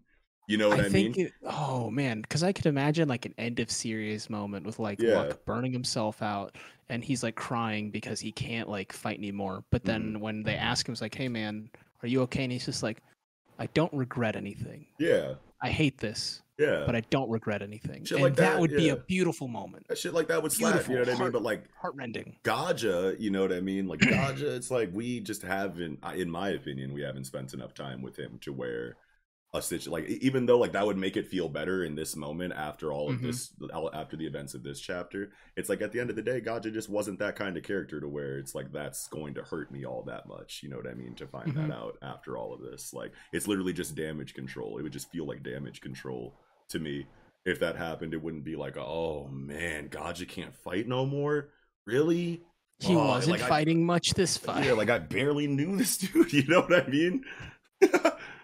but be like going to a bar and some guy's like, "Oh, my cousin did this," and I'm like, "I don't even know you. right. why? I, why would I care about your cousin? I'm sorry. Yeah. That sucks." so what are Um, so what are we go- thinking? Like you know, says, "I'll finish him with my next attack." You think Langris is gonna buy him that time? He's gonna try to use the attack. it's going to be ineffective in some kind of way because that's the subversion, uh, you know, of this final line of dialogue, and then like that's going to make us go, oh shit, what's he going to do next? And then some part of the cards shit comes in and finishes the job, yeah, or some shit. You know what I mean? Like it's like I don't even know what to expect from this shit anymore, bro. Like I know, like it feels like Tabata tries to, you know, do some cool shit sometimes, and like the the road there like seems really promising, and then Do you just, feel like, it's a case of um, I've seen some writers where they try almost too hard to subvert any expectations, and by doing that stuff of like not following a general trajectory, they create things that sometimes feel unreadable. Yeah, yeah, I don't know. It just feels like he just can't meet all the conditions for the things that he's trying to to execute on. You know I mean? Yeah. It feels like he's got like a really good idea, and like he's like, okay, we can lean into these tropes, we can do this differently, and we can do boom, boom, boom, boom. But then like once the picture's painted, you're like, oh, well, What, what, what was the, what was the attempt here? Yeah, you did know. it land? Um, and like, I don't think overall it's like a bad series or anything like that. But it's it's very much like I think it's definitely geared towards like a younger audience because Oh, like we are reading Shonen Jump, right? Like Right. Like we are part of the older audience for Shonen Jump. So we like series like Jujutsu Kaisen. We love series where like One Piece kind of grew with us, you Right, know? yeah. Like like One Piece started out very fr- kid friendly Yeah. and then it just got progressively darker and darker. Yeah, I see what you mean there. So yeah, definitely. yeah, we're part of the older, you know, shonen Yeah. fans who So, like, like, really it's just- appreciate the newer kinds of storytelling, and then this one is just Yeah, and this is just for that definitely. I feel generation. like Black Clover is just definitely aimed at the shonen side of Shonen Jump. Sure. So I think from that perspective, it carries itself pretty well. Yeah. This was an awkward, awkward chapter. Um, I wonder if they used this sort of like emotional revelation with like "I love you" and saving people and stuff as a way to not initially go into the Zenon fight, like go straight into the Zenon fight and leave it at like a large cliffhanger because um, Tabata is going on a hiatus or has been said to go on a hiatus soon. Yeah, so I feel like that. maybe so I feel like there may be like setting this up, putting some like filler, some fluff, some emotional boosts, end on a high note, Hmm. clean finish, then get back into the series, let it be serious, let it be, you know, the brutal fight scenes, etc. Sure. I mean, It's I feel like it's just I feel like it's a little bit like there's a moment of like buying time. yeah, maybe. I forgot that he was uh he was gonna be away for Weekly Shonen Jump 40. Um, I don't know if it's gonna be any more than that, but I know, I do know that it was like an uh, an unplanned like like last minute kind of like thing, and Yeah. you know what I mean. So that is I'm I'm kind of So this might be a reason why this chapter feels rushed and a little out there. And he's like, "Hey, man, I'm worried about stuff. I wonder if he's Like- okay. Yeah. Like, hey, man, I'm worried about stuff. Got health. I'm I'm a mangaka. You know, I've got chronic health problems due to stress. You know, and workload and stuff. So The life maybe, of a mangaka. Yeah. Yeah, it's rough. It's a it's a rough gig. It's harder on your body than some pro wrestlers. Yeah. Um, So wait a minute, hold on. Question actually, now that I'm looking at um at page 14, shortly af- uh, before Megicula's defeat. So I remember someone saying that like she was only like partially manifested when um when Noel was was fighting her with Nozel and Gaja and Loropechika and shit, like all that shit that Yeah. we just came out of. She was only partially manifested. So Mm-hmm. some people thought that because of that, like she wasn't actually defeated and maybe only like you know she was just partially defeated because of that Yeah, or whatever. it looks like she's yeah it looks like she it like she's legitimately just defeated though yeah, because like the little soldiers at the beginning of page one two, they're melting away. yeah So it's like, but I, but well, that that does raise a question though because she was only partially out it wasn't full power Meg, Yeah. Megicula you know so what I she's mean? still So- hiding behind the seal, just waiting for Zenon to just let her through. or maybe because like whether you're partially manifested or fully manifested you still have that core that Noel destroyed so like it doesn't matter whether you were partially manifested or not but if they did defeat her while she was partially manifested then like that feels like kind of awkward too because it's like usually you let your villains show their full capabilities before they're defeated Yeah. Uh, I wonder if there's gonna be like a demon fusion thing, Yeah, where- that, that's that, by the way, like that's definitely not like I did just say like feels kind of awkward, but I guess it's not really a complaint of mine that they defeated Megicula before she was fully manifested. She got a lot of screen time. She did a bunch a bunch of moves, a bunch of magic. It was a huge crazy fight. Like that shit was Mhm. tight as fuck, you know what I mean? Like that makes sense as a final fight for Megicula, but I just remembered someone said that in the comment section and I was like, yeah, that makes a lot of sense. Hmm. And then she's just done actually. And it's like, hmm. maybe she's not. Maybe she comes back. But I mean, Ooh. like, you know, I usually, usually after things like that, characters are done in Black Clover. It's not like a One Piece where you can do a crazy finishing move on a on a motherfucker like seven times, and they still got plot points that they're gonna, that they need to be involved in. So It they're coming back. I had the Orochi Orochi fruit, and you cut Yeah. my head off seven more times before I die. type shit. Yeah. No, I can see that. I can see that. Uh, I don't know. I think it'd be kind of interesting in the idea of um, the bad guys lacking empathy and not caring about others. Zenon opening up the portal and pulling like a wounded Megicula through and just feasting upon her to like power himself up. Yeah. Because I could be like, okay, you manifested, but it got prevented. It got aborted. It got destroyed. Your Yeah. core was damaged. You're behind the seal. You're regenerating. Yeah. Like, Wonder if we're gonna get any more um just a, a look inside of who the Dark Triad are as characters, right? Like I like I feel like I've been waiting for like flashbacks or like I know that we got a little bit for Dante one time and then like maybe there was another flashback for some other character like in before or after that, but Yeah, like like it's like we're getting like just like, nothing. I yeah. played with cats and I killed them. Yeah, we're getting nothing on these guys, and they're just like getting defeated. And I know that this isn't One Piece where everybody gets a flashback right before they're beaten or whatever, but like, But if Gaja like, gets true romance, are we gonna get anything in the arc at all? Period. Maybe after they're all gets defeated. true romance, can the Dark Triad get a little fleshing out of? I Hmm. know he's a skeleton, spooky skeleton man right now, but Yeah. I want a little meat on them bones. I mean, at least for one of them, like Zenon's the one. Like, okay, so Dante's defeated, Vanica's defeated. Zenon has always felt like the deepest character of the three, anyway. So it's like, And are you gonna give, are you gonna give him some on him. pathos? Yeah, like what are you like? What are we gonna do here with like the Dark Triad members themselves? Is my, I guess, my Yeah. question. My Maybe it'll be like a retrospective thing where, like, after Yeah. they beat him, they'll be having a conversation like, "What the fuck was even up with those dudes? Like, we didn't even ever learn anything about them. Like, the, their motivations. Like, what the fuck were they even on bumpers like that for?" And then maybe like, we did get the one dude who ran away from the Spade Kingdom Sure. to tell you know about his lineage. Maybe he knows a little more than you know he initially let on, and he Yeah. like maybe or somebody else steps in like. Listen, this is this is this the situation with how these motherfuckers came together and like Yeah. what their motivations really were or something like this. But Yeah, we could get some after the fact shit. That that like that probably yeah that probably that'd probably feel really good if we got some if we got something like that afterwards. Yeah, for sure. Mhm.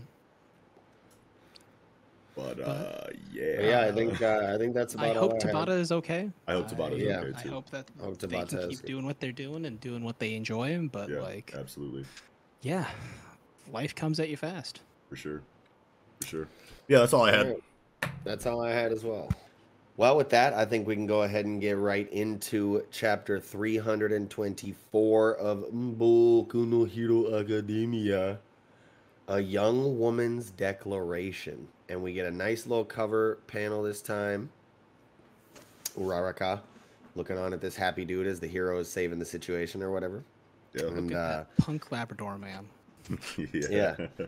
And this He is a chapter in good boy. general is just an awesome Uraraka chapter. I think like we've been wanting. Yeah. This is just pretty much a waiting for this whole chapter chapter dedicated to her just spitting Yeah, at these sure. people.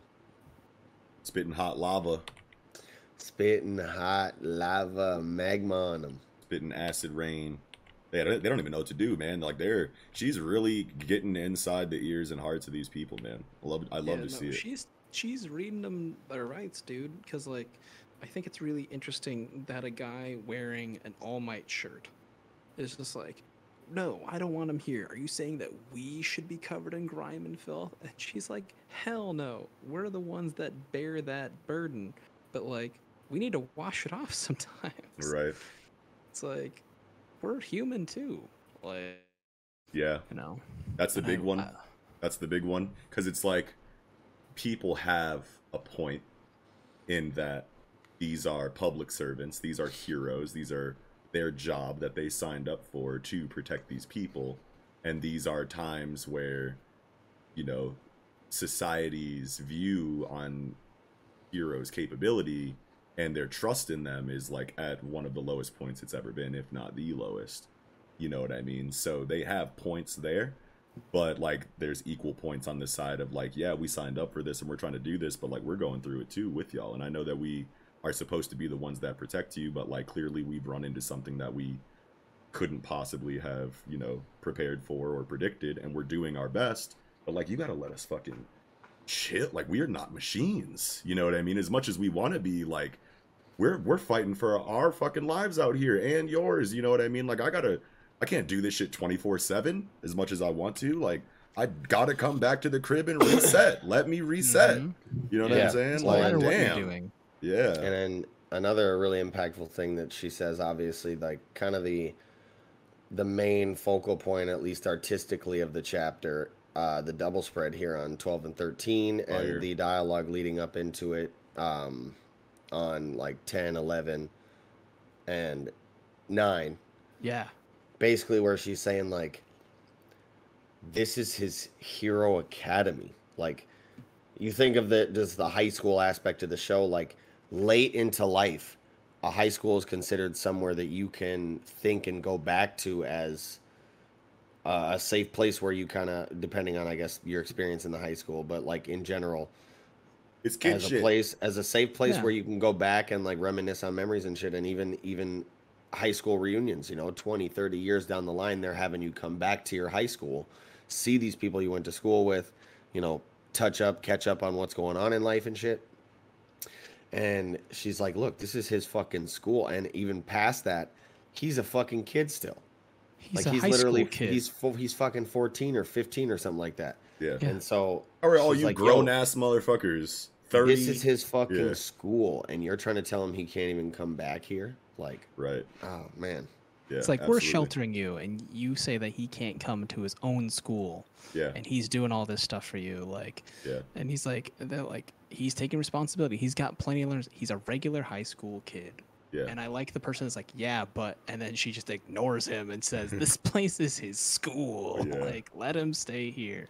Yeah. Um, and I understand that, you know, they're scared and tensions are high, but like eventually, you know, you kind of come out of that like rage mode and just see a 14, 15, whatever year old boy covered in blood and mud on his knees like crying, in front of his it's like you've out. been looking at this kid the entire time like you like wake the fuck up dude like yeah like like you're in danger because he's here but like this is a child son you And know what i mean there's so many throwbacks in this chapter that I Y'all absolutely grown. adore. throwback to this his pose when he's crying.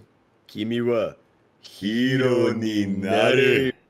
Oh, fire Oh, man. i thought of that too man that's so fucking great bro So, page nine, uh, page eight, and page seven, there is Eel Boy during the My Villain Academia arc. yeah Twice stabs that dude in the head. Yeah, Back of the dome. That guy, Eel Boy, is dead. yeah Like I like that th- touch because it's like Uraka. Uraka's like that's a formative memory for her. That is something that she will cherish and like fortifies her in her moments of doubt. In this moment of doubt, it fortifies her, and it's a world that cannot exist anymore. And I love that stuff. Yeah, Um, fire. I like that part where she's like, "We can all. Sm- I want to make a world where we can all smile together," because she feels regret when she felt like she failed Toga, and felt like you like Toga's just like, "You're not gonna help me. Like, I I have to fight you. You're because you're not gonna help me," and. Toga's heart broke down a little bit. She was like, "I thought we could be friends, even Yeah. if we were on opposite ends." Like, yeah I really thought, you know, hoped that kind of thing. yeah for sure Um, I love that. Um, I like the idea that you know um, that line that Deku says, "You looked like you were hurting, and my body just moved on its own." and I love that the kids, a kid and the lady that he helped, like Yeah, Kota, bust out. Yeah, Kota, Kota, yeah. Kota, and all these dudes that are like uh, that lady that all the people on Twitter are thirsting after uh, runs out. Which one? This one with like the fox face? Yeah, The dude, Fox I, s- lady, yeah. I went She on to do be kind I- of tall and curvy though. Wait Hey, a minute, I hey, didn't really you know, look every- like that. every- No, let me show. Everyone went total Todo. They're like, it's a tall girl with a big butt. I like that. Yeah. it's just like, I was like, ah, Twitter, that's enough for one day. I'm gonna turn this off. Hurry, Twitter Yeah. getting lit. But that was a huge moment to see. At least Kota, less so for me, the Fox lady, but like Mhm. Kota for sure was heavy, running out to Yeah. just embrace Deku. Like, yo, Yeah. oh my man's, Yeah, you seeing need to. Yeah. seeing Kota come in with the tears streaming, yeah, fire. And Yeah, like I know I- we don't I- know that girl as much, but like she had a rather impactful moment for a lot of people, you know, while Yeah. he was running through and doing his thing. So I mean, she's representative of like the kind of uh, underprotected minorities. Right. Well, you know, she's no, the- well, the she's like a metamorphic big humans. yeah. Yeah, she's a pr- the racism that goes on within the Yeah, quirk society. so like she's I kind of the focal point of that there. of that narrative point that we get. Like she's the representative of that narrative point for the most part. I would say that's Spinner, but yeah. Spinner on the villain side of things, but like Yeah. in this moment, it's her. Oh, sure, yeah, absolutely. on this on this side of the storytelling. Yeah, Yeah, yeah. I want to say she's like one of the only examples that we've gotten of this as like a character. Besides, Yeah. I mean, like, well, obviously we have the spinner stuff, and then like you have like the whole like organize, like basically the KKK.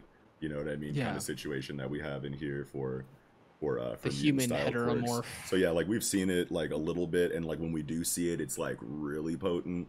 But like, Mhm. yeah, yeah, I think this is one of the only examples we have of do like someone on our Um, side that we're supposed to care about being a victim of that. Yeah. Throwback to the early chapters. Page 15.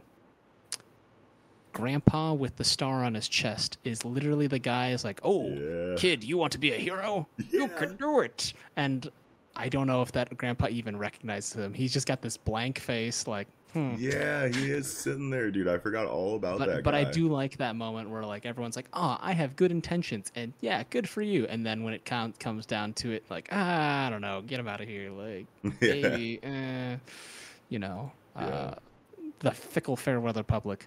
Um, Yeah.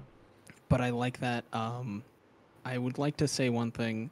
There's this group on the internet that comes out, and it's like it's like comic book something, comic book reads, like dot org. It's it's like the BuzzFeed of thing. It pops up if you have like a blank tab on your thing. It pops up all the time, and they're like, turns out my Deku isn't the the greatest hero of all time because they said we were all heroes, and I'm like, that is the stupidest read I've ever heard. Oh, but in the last in the last uh, narration box on the last Yeah, page, the story of just how we all became the greatest heroes. Yeah, and I'm just like, that does not exclude the fact that he is like, if he if Deku becomes the greatest hero of all time, and he basically becomes the next All Might, puts down All for One, he's still the greatest hero of all time. But at the same time, My Hero Academia literally tells a story about how one person cannot shoulder and take care of everything else for the rest of the world. It has to be a group effort. It is community. It Yes. is your friends. It is your circle. It is your network.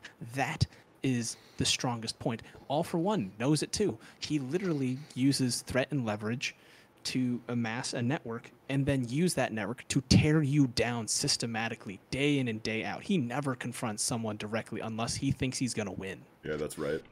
And it's just like, Wow. I, I get really pissed off at reads like that, where yeah, like, come on, there's a little nuance. Like, yeah. I can't be on like CBR and like all of yeah, those, that's it. like, CBR. other I- that that CBR site just pisses Yeah. me off, and I'm like, that is the shallowest thing. Like, did you just feed this through like a, a- like a bot, and it just said it read the words like it said this, and it also said this. Therefore, A cannot be true, and I'm like, Yeah, they suck. They suck. you're really dialing it in, bro. It's Like, insane how they're still a thing, even. But you get your network because they're like so doing whatever. wrong half the Yeah. time, and I'm just like, Like, what do you like? A million people aren't going to unsubscribe simultaneously. So it's like once you have Yeah. a big enough network, it's like you're pretty much self-sustaining no matter what you do. too big to fail. Yeah. like a bank. Yeah, it's too bad. Oh, yeah, fuck man. CBR though. Those guys suck. Those guys suck. It's described to us. But But yeah, yeah, man. they, uh, yeah. Just This great Endeavor this panel chapter, on man. seven, I wanted to, sh- I wanted to shout out this Endeavor panel on seven because he just looks so like, like I don't even remember this hat that he's wearing. So like I turned the page into this and I was like, damn, I've never seen Endeavor. I feel like this is like just he's like got a hat on? Yeah, He's it's like- feeling his age. Oh, yeah, fuck. yeah. it's like he looks like a P- old. yeah, He looks like a PI. For real. He looks Yeah. like an old timey private investigator. Noir rain type beat. slicker. He mm. looks like a noir detective. yeah. L.A. Noire. Flame noir. Yeah. But yeah, dude, this was ah. just like the cherry on top of this stretch of storytelling. I wonder how much longer it's going to go like this. You know what I mean?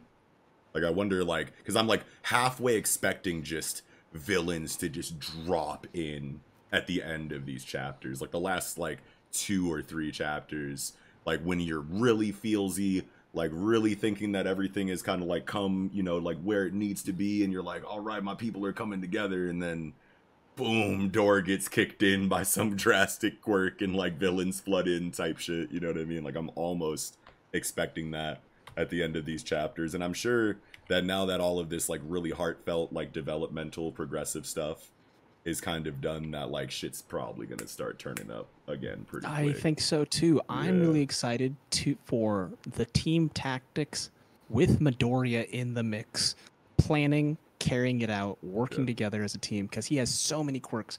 He's studied his friends and peers relentlessly. Yeah, I do He think they should do. I do think they let him rest though. Like I think that he finally they're does gonna- get like his bed and he gets to chill for like a little bit. But I do think I that think the he's gonna have a hard heart to heart with his mom and like oh maybe yeah, he's got to talk to his mom. he's gonna have to because his mom's like hey you should quit being a hero please like i know this is what's been driving you all keeping you like around all these years like Yeah. driving you keeping you afloat from like crippling depression I don't know if Uh, she'll. I don't know if she'll try the stop being a hero thing Yeah. again. You know what I mean? No, I she don't think so, already- but she- she but leaned she into that through that. hard as fuck. she when- leaned into that hard and so like this is a moment where she's like i can't stop you but i'm worried about you Or And, maybe- uh, maybe i just need to appreciate the time we have right now Yeah, I would, that that shit would be like I, I feel like Deku might go up to her and before she could e- even say anything, he's gonna be like, I know you see all this stuff and you're worried like crazy and you want me to quit, but like you gotta understand, like, and she's just like, don't even say it, bruh. Like I I would I want you to keep going. I'm not here to tell you to like stop being a hero. Like we already had that conversation. I'm just happy you're safe right now. Everyone seemed it was the hardest part was seeing everyone cuss you out. You know, type shit like that. You know what I mean? Mm-hmm. Like I I would love a scene like that. But I'm sure that whatever interaction him and his mom have, Kohei's gonna write the shit out of that. You know what I mean? Yeah. So, regardless, There's this moment. I keep going back to page 17, and I think that like Deku is the hero of the outliers because he didn't have a quirk. Like Kota is an outlier within the society because he resented the society that cheered on his parents' death. So he hates Yeah. heroes, right? Like he loves Deku. He still probably hates heroes in general. right? Like like low key, you can't like you're a kid. You can't change your mentality that quickly. Right. Um, and like the lady's a be- heteromorph, like a heteromorphic woman, like that.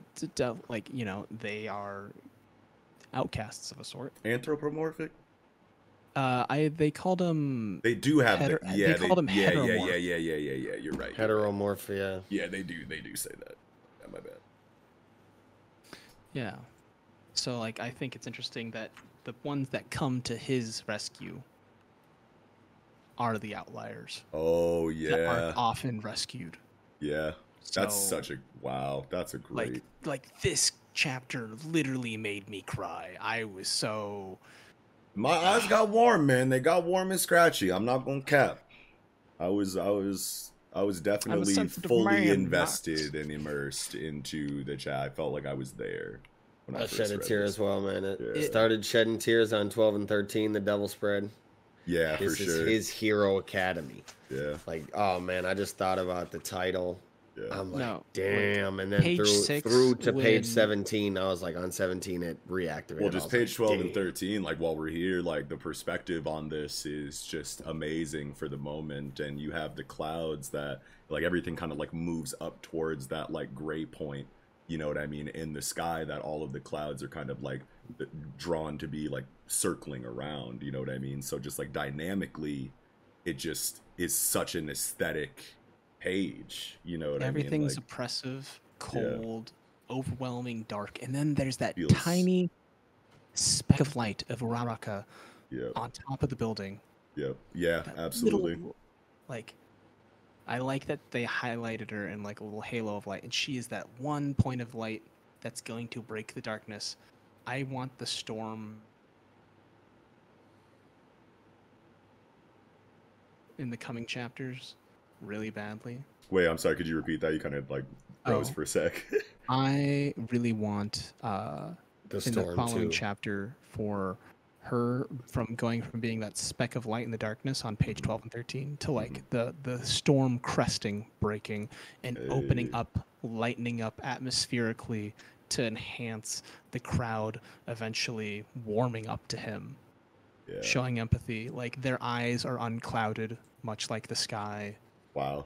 that kind of thing That'd be I some really beautiful imagery. I'm not gonna lie to you, bro. That shit like, would be fucking but like awesome. Kohei does that stuff, and like that. we were talking about the, the Black Clover thing, where like if you have a setup and you have some payoff, sometimes just go for the obvious payoff. It's okay, yeah. and like Kohei does that. He goes hard. He's been leading up this this moment of like true Deku breaking down, showing absolute vulnerability to the point that he, people feel like they need to save him. yeah. I love that. That's Yeah. fantastic. That's beautiful. That was really well said, bro. You got me, got me in my feels right now. Did I'm I- just like did I- did I- staring at. did I this make you a little spread, like- scratchy? yeah, I'm like staring at this spread again now. I'm just like, God damn it. Yeah. Yeah. then you turn the page and it's just the big sob bawling, full page dedicated. To just him. Yeah, Full just like, emotions. Like, oh, and that's man. And I love Nezu's face. He is Yeah, like shocked that this is going on. And like he's the smartest fucker in this series. Yeah. Next to All for One. I think that Nezu actually is smarter than All for One. Sure. and he's already like looking at this and he's like kind of projecting like if these kids can do this i know what they could do in the future the, like he's like Oh, he's sure. already imagining a glorious future for them and even if that glory is bloody and brutal and just harsh hard living he can see them doing good things great things Yeah, man.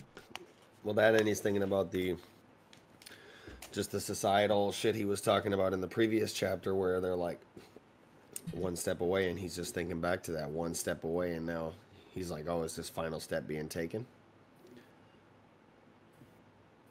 Hmm. Mary redeemed a $50,000 cash prize playing Chumba Casino online. I was only playing for fun, so winning was a dream come true. Chumba Casino is America's favorite free online social casino. You too could have the chance to win life changing cash prizes. Absolutely anybody could be like Mary. Be like Mary. Log on to chumbacasino.com and play for free now. No purchase necessary. Void where prohibited by law. 18 plus terms and conditions apply. See website for details. The voice in the preceding commercial was not the actual voice of the winner. Hey Nissan, how do you get to the top? Calculating. Proceed to 1959. Take a hard left in East Africa at the 71 Safari Rally. Veer right for 19 off-road championships in the Baja Desert.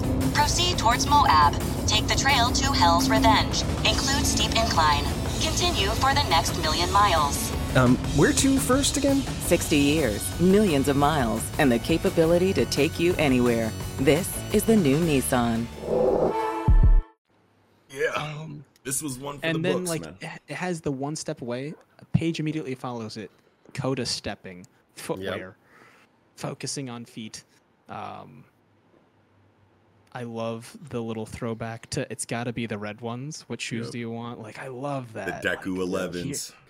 the The deku Deku fives, The Deku bro. threes. the, the arazukus The air Izukus, yeah. Well, Oh. I think that's about all I had for Ugh. this chapter, my hero. Yeah, So incredible sad. Chapter. I, yeah, this is yeah, this was uh this was amazing, and I think yeah, this I'm is a good too. payoff chapter like a motherfucker. Yeah, absolutely. Great discussion, boys. All right, then with that, I think we can go ahead and move right into the Peace de resistance, Mm-hmm. chapter 1023 of One Piece. Whoa. Spitting Image. Fire. Yes, and we get this cool little cover story of, uh, well, not color story, but just a color uh, page of, or cover page rather, of uh, Vivi Yep. in a garden with some birds playing. Love it. And Karu is uh, jealous. yeah. I thought this was really fitting, especially since uh, Jump just released a Vivi's one shot Mm-hmm. too, Mhm. and I think the dress is the same. Oh wow, I didn't peep that yet, but I did see that on the app, and that would be really cool. I would be doing that shit. He'd be tying shit together like that. Mm-hmm. Consistency. Yeah, I love Vivi Even too. Even if it's not like super obvious that they're connected, if you leave enough breadcrumbs, a reader will connect the dots. Like I love that stuff. Yeah. It's just a continuation of that payoff conversation we were talking about. Like if you put enough clues, cool. Like For sure. payoff. Nisekoi mangaka Naoshi Komi. Yep. Oh. You didn't peep that on the you didn't peep that on the This app or is what? some different art. No, I saw this, Little, but I little thought tasty treat for you after this. this is some different art. Mhm. Oh.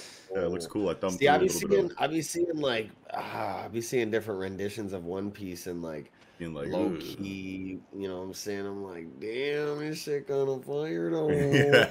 Oh, Oh, really? Oda's a, Oda's a great artist, but like, Yeah. man, I saw that Shokugeki no Sanji one shot, Yeah. that motherfucking the Ace novel by Boichi. Yeah, yeah. Um, I'm like the and opposite. Whenever this, I and see now that shit, this just other famous weird. mangaka. Yeah, I, just don't know, man. I'd be like, like Luffy, man. Here on page nine of this Vivi one shot, he looking kind of clean though. Yeah, no doubt it's good. You know what I mean? Like all the other artist renditions are, are definitely good, but it's like One Piece has such a um, a unique style. You know what Yeah. I mean? That it's like, you know, it, it feels um, it's just like more. It just feels so weird seeing it look like a normal manga. You know what I mean? Or something close to it, something a little bit more traditional. yeah, I know what you mean. Yeah. But yeah, this chapter though, okay. The guys turning up together. Love to see it. This is definitely climaxing. Like Yeah. really hard. Yeah. I mean, this Um, is something to me that is like mm, so good. Where this this the, I you know I love the dynamic between Zoro and Sanji. You know, obviously. Um, Yeah. And so seeing them fight together actually for a change, like or in the same proximity, where they're kind of doing shit like, you know, saving one another from the the enemy's attacks. Like, oh, you're lacking, dude. What's up? Oh, now you owe me one. He's like, ah, we're even. What's Yeah, up? You yeah. know what I'm saying? Oh, it's so good, dude. Whenever that dynamic is there, it's always fire. You got like your Gimli and your Legolas, you know what I mean? Like your Zoro and your Sanji. You got like your you could find this dynamic in like a lot of things, but the story of One Piece is just so massive that I feel like at this point here, it's like seeing Zoro and Sanji turn up in Wano side by side. It's like when was the last time we even got something like this to this extent? Groggy Ring. You know what I'm saying? Yeah, it, it's it's really wild to me because we are talking about like like Mash just hit its seventy fourth chapter, yeah, something like that. and we're here at one thousand twenty three. yeah. Yeah, it's man. just like what can you tell with that much? Like the it's just it's a saga. It's a straight up saga. Whenever I see these Um, characters do anything, just like con- I'm sure a lot of people feel the same way. You're just constantly flooded with the memories of the history of the characters. You know what I mean? It makes them feel so Mhm. real. You know what I mean? You've grown, Yeah. you've grown so far with them. It really Yeah. does. Mhm. And like, yeah, Um, now at this point of the story, to see them turning up against these Yonko commanders, it Yeah. really just makes you feel good, man. Like, like, we're "Ah, I can't here, wait to see them. Yes, we are really out here, out here, out here, boy. Yeah. For real. And I can't wait to see the panel of them just like standing over the defeated, you know what I'm saying, Queen and King. And just like everybody's like, yo, what the fuck? Mm, just Yeah.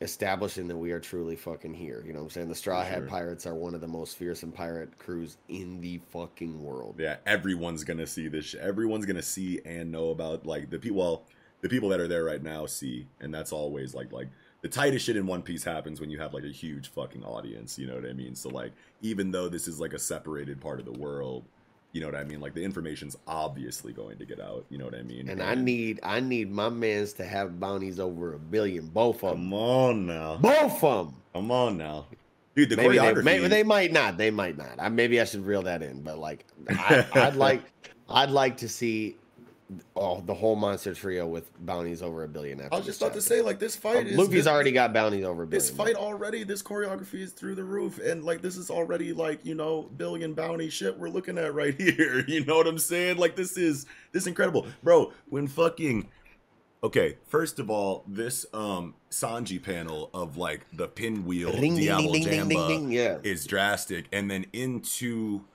the Zoro and King confront or uh you know um clash on the next page and then he disarms Zoro and then steals off his ass and he blocks it with the fucking mouth sword. And it's like I know we see, I I want to say I want to say this has to have happened. Like we have to have seen this kind of thing before with like Zoro like cuz I know that we all we know that he slashes with them he king tangs with them you know what I mean? But like have we ever just gotten like a straight up raw like you came at me with real force and I just stopped your shit with just my mouth sword. You know what I mean? I don't remember another time like that. If there is another time, feel free to remind us and or at least remind me in the comment section. But I just turned the page on this and I was like, okay, so much is going on here. He went for an attack. His fucking blade like receded, you know, to show these grooves so that he could like, you know, hinge him and disarm him. And then he punched him in the face and it's blocked. I was just like, holy fucking shit. Like, what a Mhm. sequence. Yeah. and a little bit of just something I noticed just now that is pretty weird. Just a little bit of artistic inconsistency. Oh. Which is rare to see in One Piece, and I think. Sure. Um, where on page eight here, in the punching panel, Mhm. in the small middle panel above it, you see the swords both facing the same way. The main punching panel on the bottom, they're facing opposite directions. Oh, I think um I think that might just be he caught him up in one panel, lifted them out of Zoro's hands in the next Mhm. panel, and then flung them, you know, like Oh, in the next yeah. panel. Oh, you think he flung them? no. Yeah, no, look because closely, you if see these zoom in, little the on teeth. the- It's a sword catcher. It's a sword. Ca- uh, it's a yeah, catcher for sword. sure, for sure. But I think Eagle is saying like, Right. why do they, you know, why are they both the same way in one panel and then the next panel they're opposite directions? I think it's because in the very middle panel, it's just they've been taken out of Zoro's hands, still connected to the sword. I think And I think you're right because on the bottom panel you can actually see the two little uh not impact but Yeah, kind of action. action, Yeah. drawing things Like right by the swords along the blade like Yeah, yeah, yeah. like something yeah Yeah, it's yeah, that's definitely what it is. but yeah um Zoro man This Always- panel as on the bottom of 10 where King is like trying to kick him and he's like ting ting over him, the perspective of like the foot coming like almost looks like it's jumping off the page. Yes. it's fire. I I I wonder like um how is Sanji able to like Queen raises a valid point. How does Sanji's leg ignite? You guys are the One Piece heads, so like you'd know better than me. I don't know, dude. There's never really been an explicit. Re- literally, what we get from Sanji in this chapter about how he does it is I'm just literally. no, this is literally the explanation that Oda has given to the ability, like in an SBS. When a kid, when somebody asked about it, they were like, "How does Sanji's leg light on fire?" He literally was like, "The heat of his passion burns hotter than flames." Yeah. Literally, pretty much the exact quote we got from Sanji in this chapter is what is the explanation that Oda's given on it. And Sanji always speaks like poetically like that, you know what I mean? Like he's always like Mhm. incorporating like metaphysical things into like his dialogue like that, you know what I mean? Like he's he's always very, you know, cigarette smoking cool guy, lo- like helpless romantic, like, you know, you got to say some Ye- profound shit, you know what I mean? Like yeah, I mean that that was the Yeah. explanation he gave. That SBS was a long time ago, and Yeah. now like within the story, obviously we know that on a metaphysical, like biological, like DNA level, he's been manipulated to have this ability, most likely, right? Because his brothers, you know, they have the lightning ability. Mm-hmm. Fucking uh, uh, Yonji's like a winch man, you know what Yeah, I'm saying? yeah. And and and uh, Ichiji, Hmm. you know, he's the fire. So like, they no, he's not the fire. It's it's lightning. What is Ichiji? Can't remember. Explosion. Explosion. There you go. Yeah. So like he's got these innate abilities most likely because of the you know, but actually it's been implicitly stated he was the one that it didn't work on. Right. Yeah. Now that I remember that. I used to say like what a lot of I feel like a lot of people used to say this, but I was like, that's just friction, son. I was just like you know, you I gotta, don't think so. You got to suspend disbelief a little bit. You know what I mean? And just like you know, they're already superhuman, so if they're superhuman everywhere else, they could be superhuman in regard to just spinning really fast and lighting your fucking foot on fire, or like scraping your foot, you know, on the ground and like lighting it like a match or some shit. You know what I mean? That's how I kind of always like. I mean, it at could just be like, yeah, like most of the Germa shit didn't work, right? Like Sure. he's not he's not a heartless, emotionless piece of shit. But or this whatever. worked. But this slipped through. Yes, Yeah, it could be as simple as that. You know, That's fine. Yeah. Uh, I that wonder. feels really good. Is what is where is the source of the raid suit? Because he talks about like my ever since I put the raid suit on the second time, my body's felt off. Not bad, just weird. Oh, the raid suit is like made specifically to amplify their abilities and shit. Yeah. Do you feel like um? It's bringing some Germa shit out of him. Do you th- do you think it's also? Do you think it's like? Is it is it Germa? Is it like the raid suit Germa technology or Germa adjacent? Like yeah, it is. Then maybe the suit was acting as kind of like a patch, right? Like I didn't do quite right with my son, so here's this technology that can like, like he wears it, and it like infuses his body, and then infuses him with the patches that would have been necessary to fix him later down the road. Like a fully complete, like uh, like an upgrade, right? Like like a Yeah. like a like a s- operator's patch a little bit. I- that's Oh, kind of sh- the okay, vibe I get okay, it. I see what you're like saying. the Yeah, yeah, suit yeah. is acting as a device applying a biological upgrade to him, fixing the flaws in his biological Oh, coding. Damn. I mean, I do think like having the Germa technology on his body, obviously, even as he states, is like implying that it's messing with his body in some kind of way. I, I think maybe He specifically says it's not activating negative, some, activating some like latent shit. You know? Yeah, Yeah. it's like it's like he couldn't activate certain things before, but now that the suit's like interfacing with him, maybe it's like kick firing kind of like the stunted um, spark plugs of his body that like, okay, let's hit the engine, let's go, you know. Oh shit. That kind of thing. That's kind of and I what think I'm obviously it's gonna have to get redesigned as we talked about because he's not gonna have that Germa look as like you know Blackleg Sanji of the straw hats, you know Yonko Commander type shit. But Yeah. I think Yeah. e- either the Victorian type beat that I've talked about, or even just a clean ass suit, you know, like Noxie I think has brought up, where he can then wear his little goofy outfits, you know, Hawaiian shirt, shorts, and the sandals or whatever, and then he always has that put the fucking raid suit on and When now going I'm to war. to the nines, boy. I'm in Yeah. the three piece. I'm about to kick you in your fucking dome. Yeah. Cause he do be like in the, you know, I'm saying the clean suit look. Yeah, for that sure. would be more on par for his character. I feel. Yeah. Um, so the first part of spitting image that's referenced in the series is like this here is like ten and eleven, and they always talk about like how the the will of D is like a form of destiny, Mm-hmm. um, right? And they like the yakuza guys are talking about like how um, he's the spit like Zoro is the spitting image of Lord uh, Ushimaru. Shimotsuki Ushi, Ushimaru, yeah. Yeah, and that he's the descendants of Shimotsuki Ryuma, the god of the blade.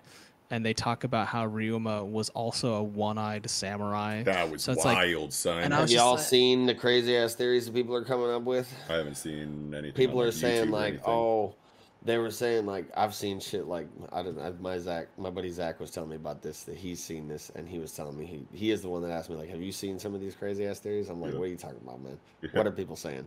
Yeah. And um, apparently there there's one theory that he was also Zoro was sent by Toki at some point on her journey into the future. He and then at some point found a fruit that sent him back in time and he actually was Ryuma. Like Zoro will like at some point in the future, a store, at, at like Zoro will now academy. At Yeah, some because he point. was That's sent what I'm back saying. in time. But wait, He was sent sent forward in time by Toki. And then now, like at some point, even past what we've seen, you know, in the future of the story still, he finds a fruit that sends him back in time. And he actually is Ryuma. I don't know, man, because like there was a so- character. There was a That's girl, there was so a gr- fucking far. there was there was a there was a girl um, who was a marine, right? There was a girl marine. She had short black hair and Tashigi. Glasses. Tashigi, and she trained with Zoro when he was a kid. So Right. like already that doesn't make sense. No, you're talking about Kuina. That's not or Tashigi. Kuina. Yeah, yeah, yeah. Yeah. I Same character. know their names, Dunno. so it's- but I don't know those characters very well. So like, but I remember her saying like, I trained with Zoro when I was a child. Like, Yeah, no, that theory is rancid. So- Moving on. yeah. No, I mean, I think I, I'm pretty much like still subscribed to like Zoro was on the ship because it's been stated in the story that there was a ship like 20 or 30, 40 years ago that escaped from Wano and went to the East Blue. And then obviously, you know, like he's a kid or something like that. we had he the, was a we had. Shimotsuki Village with the dojo there that Zoro trained at that had the Kozuki crest on the on the front of the building, you know. Yeah. So I'm just like he's a descendant. for of me Wano it's it's people. obvious that Zoro, you know, that Shimotsuki, you know, dojo master dude, they, Koshiro? they came over Koshiro. They came over on the ship. Maybe Zoro's a, a Shimotsuki descendant that Koshiro, being a loyal, you know, vassal to, smuggled away in in a turbulent time of Wano. Like obviously I this like Kaido that. shit I was like going that. down. They're like, hey, you Yeah, know, we're, y- you're some of our best warriors. You're descendants of the god of the blade. And if Orochi is gonna rule the land, they will use you. And if Wait, you did- refuse, they will cut down everybody you love to force you out of your scabbard to do what they want. Like, yeah, I'd fucking run. Like, I'm trying to think of other characters in One Piece that have green hair. We don't see that a lot. Like No. ever. it's surprisingly rare. Buggy. I don't think I don't think I mean I don't really watch the anime, so it's like But he's blue. Does anybody in Wano have green hair? Is that like common in Wano maybe? I don't know. It's hard to say. Uh, watching the Um, anime, I can't say I've paid too much attention to like what their hair color is, but I would say you know the Shimotsuki people are probably green haired, but Ryuma had black hair. so- Ryuma had black hair, yeah. So it's like, hmm, who that? Who that? Who, who the mom? Where the moms? at? Yeah. That's why people probably put the Toki shit together. They're like, Toki's the mom. That's why he's got green hair. She sent him forward in time. He got sent back in time. He's Ryuma. Ah, That shit but is no. so wrong. It's too bro. complicated. It's too complicated for. For one, I think the scar on the eye, obviously, for one, looks different. It's like angled differently. It's much Yeah, for longer, sure. and he's got another scar on his face. Obviously, he could get that over time, but Yeah. I, I don't. I'm, I'm not gonna subscribe to the Zoro is Ryuma theory. No, what the fuck is I definitely, that? That view- is I, so I view it as terrible. he's definitely like an, uh, like I'm not uh, gonna say that much. But it's it's the That's descendant awful. thing because because like Momo because like if we skip to the part where they're like this lady is crying about how Momo looks just like Oden. so like like the Wano families have a very strong familial resemblance that just powers through every generation. So like I could definitely see Zoro as being a descendant of the Shimotsuki Ryuga. But Yeah. like I don't see him as a time traveler. Oh, Oden Yeah, about to hit him with the Nigete nanbo no Oden ni Zoro. You know, I- like I want a color spread of Momo as a dragon just to see if Nox is right about that one theory that this has been foreshadowed since like chapter 30 or something. Like 300 page something. page my chapter Yeah, there motherfucking 310 bro go look at that that's a cut that's that's 310. that's Momonosuke That's for sure. Mo. we know now that is Momonosuke That's Yeah. our peach boy. Yeah, for sure. but yeah this oh this last motherfucking panel There's great lines in this oh, chapter. dude Like beyond the art, just like the great lines like uh King, do you need a school or a style in order to fight? Just Mary redeemed a $50,000 cash prize playing Chumba Casino online. I was only playing for fun, so winning was a dream come true. Chumba Casino is America's favorite free online social casino. You too could have the chance to win life changing cash prizes. Absolutely anybody could be like Mary. Be like Mary. Log on to ChumbaCasino.com and play for free now. No purchase necessary. Void where prohibited by law. 18 plus terms and conditions apply. See website for details. The voice in the preceding commercial was not the actual voice of the winner. Mary redeemed a $50,000 cash prize playing Chumba Casino online. I was only playing for fun, so winning was a dream come true. Chumba Casino is America's favorite free online social casino. You too could have the chance to win life changing cash prizes. Absolutely anybody could be like Mary. Be like Mary. Log on to ChumbaCasino.com and play for free now. No purchase necessary. Void where prohibited by law. 18 plus terms and conditions apply. See website for details. The voice in the preceding commercial was not the actual voice of the winner. Cold light. Yeah. Uh, uh, but you, Lickspittle, this is the last moon you'll ever see. That's like that's so cheesy. I love. I like that cheesy like samurai kind of stuff. Like I wonder. Um, I've been waiting on the reactivation of Sulong, Neko, and Inu, bro. Yeah, for sure, for sure. But this line of dialogue from King talking about like not caring about a school or a style, I feel like this is like really important. I saw someone talking about it on uh, I can't remember who was talking about it on Twitter. They focused on this page and like about um characters that use swords but aren't swordsmen. Like we've been having that argument or they've been having that argument, you know, inside of um you know, One Piece discussion and debate communities for a while about like what it really means to be the strongest swordsman when you have characters like Shanks and and and Roger and Big Mom that all technically wield swords and blades and shit like that, but it's like I think this is making like a, a very clear distinction that it's like you have you have blade users and then you have swordsmen. You know what I mean? So Mhm. That's uh, that was like a really cool um, comment that I saw somebody make, and it makes a lot of sense. It's like if we haven't gotten conversations like this in One Piece before, then I feel like this is like kind of big for it, kind of big for the world. yeah, it's it's the difference between like a sword swinger and a duelist, right? Like Yeah. I totally see that. I do like that line. It's like, who knows? By the end of y- do as you like. Who knows? By the end of this, I might be tearing your throat out with my teeth. Yeah. Anything to ensure I win this fight, and I just like that. Like King doesn't have a witty retort at that point. He's just like, Ellipses. yeah. Hmm. let's just fight. Yeah. All smoke, Hell no yeah. more words. King, well, because he sees the resolve in him, and he also see he probably recognizes Enma. Yeah, and he's like, hold on, this motherfucker's different. Hold on, bro. What that that sword though? Yeah. What's up with that? Yeah. Like you know, He might notice. He might notice Enma.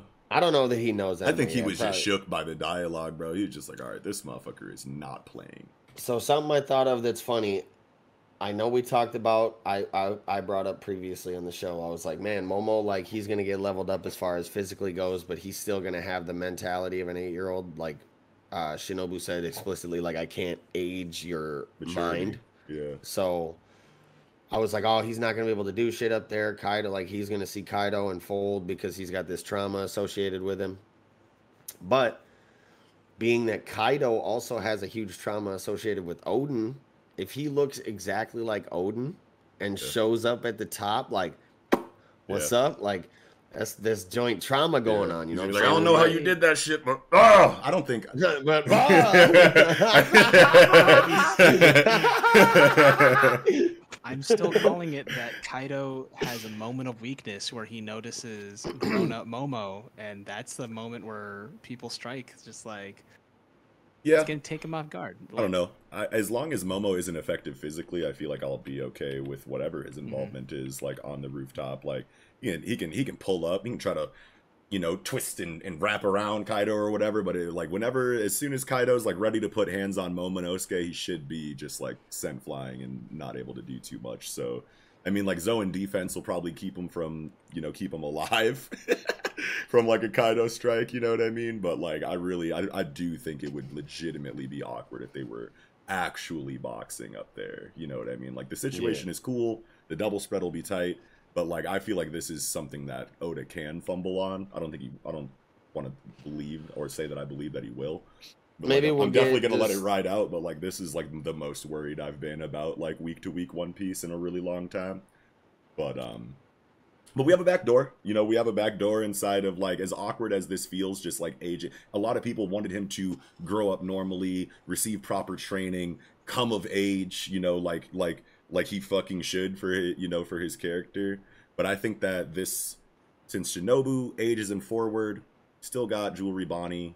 Could swoop in, age him back, de-age I him back. they You know could what I mean? spend a lot of time searching for Jewelry Bonney. I, I don't know like what like legitimately I don't know why Bonney shows up. I don't know like like like I, I remember back when I was talking about it before, like when I had the idea of Bonney aging him in the first place. I was like, I don't know how she's gonna I don't know what circumstances are gonna put her there. I just know she has this ability. Momonosuke, Kaido. It'd be cool to see some dragons fight, like I said that or whatever, but like like I didn't know how it was gonna make sense. You know what I mean? And um and now that we're kind of like here with this like other kind of ability that's similar to Bonney's, you know what I mean? It's like we could we could we could have him in this form just for this raid, is what I'm saying. You know what I mean? And then he gets put back and grows properly, and I feel like a lot of people that are upset about this would like that, even though it seems like really unlikely still, even though it's a possibility. I don't know what's gonna happen. It's fucking crazy to think about though. Mhm. Man, I do like that line that it's like, with Oden dead, you're reduced to following a child. Don't mock youthful. We were no one before he raised a samurai. You see, everyone grows in life, and Wano itself watch over Lord Momonosuke's growth. We won't like let the likes of you steal it. I'm like, that's cool, cause like they like what happened with like Orochi and all them. They really did steal his childhood. Yeah. In more than one, yeah, they transported him through time so he could still be a child and survive. But like, Yeah. by aging him, by having him make that stake, you know, have that consequence. They've literally take this war has literally taken his youth from him. I love that. Yeah, well, that's a that's a pretty crazy way of putting it. If they do keep him um old, they do keep him older. I still feel like he can still receive all of the training. You know what I Mhm. mean? That he would have received when he was younger, and he can still come into you know that exact same you know kind of development that we wanted for him, just with a 28 year old body. And I think that'd be hilarious that when he's like emotionally mature and like Yeah. okay with like interacting with relationships, everyone's gonna be like, "You're a silver fox." oh, oh, brother. yeah and it would and it would be like really it, i feel like it's kind of one piece like comedy to have you know a 30 year old dude acting like a kid you know what i mean Oh, yeah. like I those mean- kind of scenes are super one piece you know what i mean Sanji So- now has a competition. Let's go. yeah, I- oh shit that'd be that's so weird to think about oh my god okay so Nami yeah The dual panel of Momo and Sanji. Yeah, I think Nami Swan, Robin Swan. Yo, look. Yeah. I think people just don't want this aged Momo situation to mean that he doesn't get the arc that was kind of set up for him. You know what I mean? And although I think he can get that arc regardless. yeah, that's yeah, and that's kind of Yeah. like what I was. I think that's kind of what I was just saying. You just do it in a twenty year eight, twenty eight year old body or whatever, and throw some comedy of a of a grown man acting like a child in there, and Yeah, boom, like it's he's obviously gonna start Yeah, training and I shit mean, as soon as watch him as hit him with a over. line. He's just- like, "Oh, it's Yeah. okay. I'm still a child at heart," and Yeah. I'm like, "Ah, type sad." shit. Yeah, yeah. Like it's it's just I, ju- I think people just don't want him to be capable off rip just because he's 28 years old now. You know, I don't think he's gonna come out here busting motherfucking. I know 28 year olds uh, who can't throw a punch. something Yeah. waterfall, whatever Oden's move was. He don't even got swords. Yeah. But I did want to talk about like if he's with I don't know if he's looking exactly like Odin. Do you think he's gonna keep the the Oden two sword style? You know what I'm saying? And if so, like what about Enma? I don't know. Do y'all want Zoro to keep Enma at this point? I Like, thought uh, Enma was um, his sister's. Yeah, but what's she about to do with it? Obviously, I feel like Isn't that right? Ame no Habakiri is Momo's. And... Ame no Habakiri is Momo's and Enma's uh, Hiyori's, but I mean, I feel like in the case that he is like, yo, just let me get both of them to fight with, she wouldn't, she wouldn't hold him on that. You know what I'm saying? Yeah. I feel like she'd just be like, here. So I don't know. I'd like to see. I still would like to see Zoro take Shusui still. I just want them to give him. I just want him to forge him his own sword. Yeah, that would the- be nice. If they're making these fucking Ryuma and Ushimaru parallels and shit, like they're saying it on the page in the chapter. You know what I mean? Yeah, so like, should- it- should- like if this dude has that thought, that thought is going to be communicated eventually, and They should make him the Zoro sword. Yeah, you know what I mean? Like maybe a different name, but yeah. Zoro still does. I'm just kidding. Your face. The Zoro sword. Shut the fuck up. the Zoro sword. yo, yo. Oh, No, okay, let me- I let mean, me- obviously it would be called something way tighter, but no, Yeah, like sure, yeah, they sure. they got to make No. him his own sword because that's still something he doesn't have is a sword of his own that was Yeah. made specifically for him. Yeah. Do we have any um swords? I don't know if uh man, this is something that we're probably gonna have to Google, but I'm wondering, like I remember that like Shusui translates to something related to like autumn or um aut- uh, autumn rain or like autumn river or something like yeah, that. sway you is like a water. Yeah, yeah, reference. yeah, yeah, yeah. So like I don't I know think if Wado anybody Wado Ichimonji is like something something to do with snow and the moon, right? Oh, okay. Yeah, yeah, that's right. That's right. I was I think say Kiko talked about this way yeah, back I, I do show. remember that. I, I literally just thought of him when you said that. Yeah. But um, but I, the, the reason why I was saying that is like maybe his name could be something to do with snow and ice. But honestly, um, just because of like Shim, uh, Shimotsuki, I think is like ice or snow related inside of its translation. Um, but yeah, I don't know. We like Zoro's just like not re- related to ice or snow like at all. I want to say like inside of his fighting style, inside of his personality, inside of his like development that we've gotten for him. Like he grew up on like a tropical like looking like area. You know what I mean? So like yeah. Oh man, you know it's kind of interesting that like they say that he, he might be descended to like the god of blade because I remember him doing like god themed attacks, like Ashura style yeah, stuff. So I was like, ah, yeah, I can yeah. see that. Could could have the word God in his sword somewhere. That'd be some shit. That'd be some That shit. Yeah, be I, some I definitely do strongly believe that like everyone, you know, in Wano kind of sees what happens here. And they're like, hold on, this Zoro motherfucker like is Ryuma. Like, wait a minute. And he's about to save the day? Yeah, give this motherfucker a sword. Dude, that would be kind of that would be so cool. What and he's already had used- interactions with Kitetsu or uh, whoever, Mhm. whatever his name is that forged the Kitetsu swords. Like he's he was in this arc. Hitetsu. He was in this arc in the beginning, fucking with Zoro and shit. You know what I'm saying? So Oh yeah. Yeah. so Um, pretty- if they forge a about that. sword, would they use Momo's dragon fire to help temper it? Oh damn. That'd be that'd be a cool panel, bro. That'd be I'd a like to cool, see like, them use little a scale.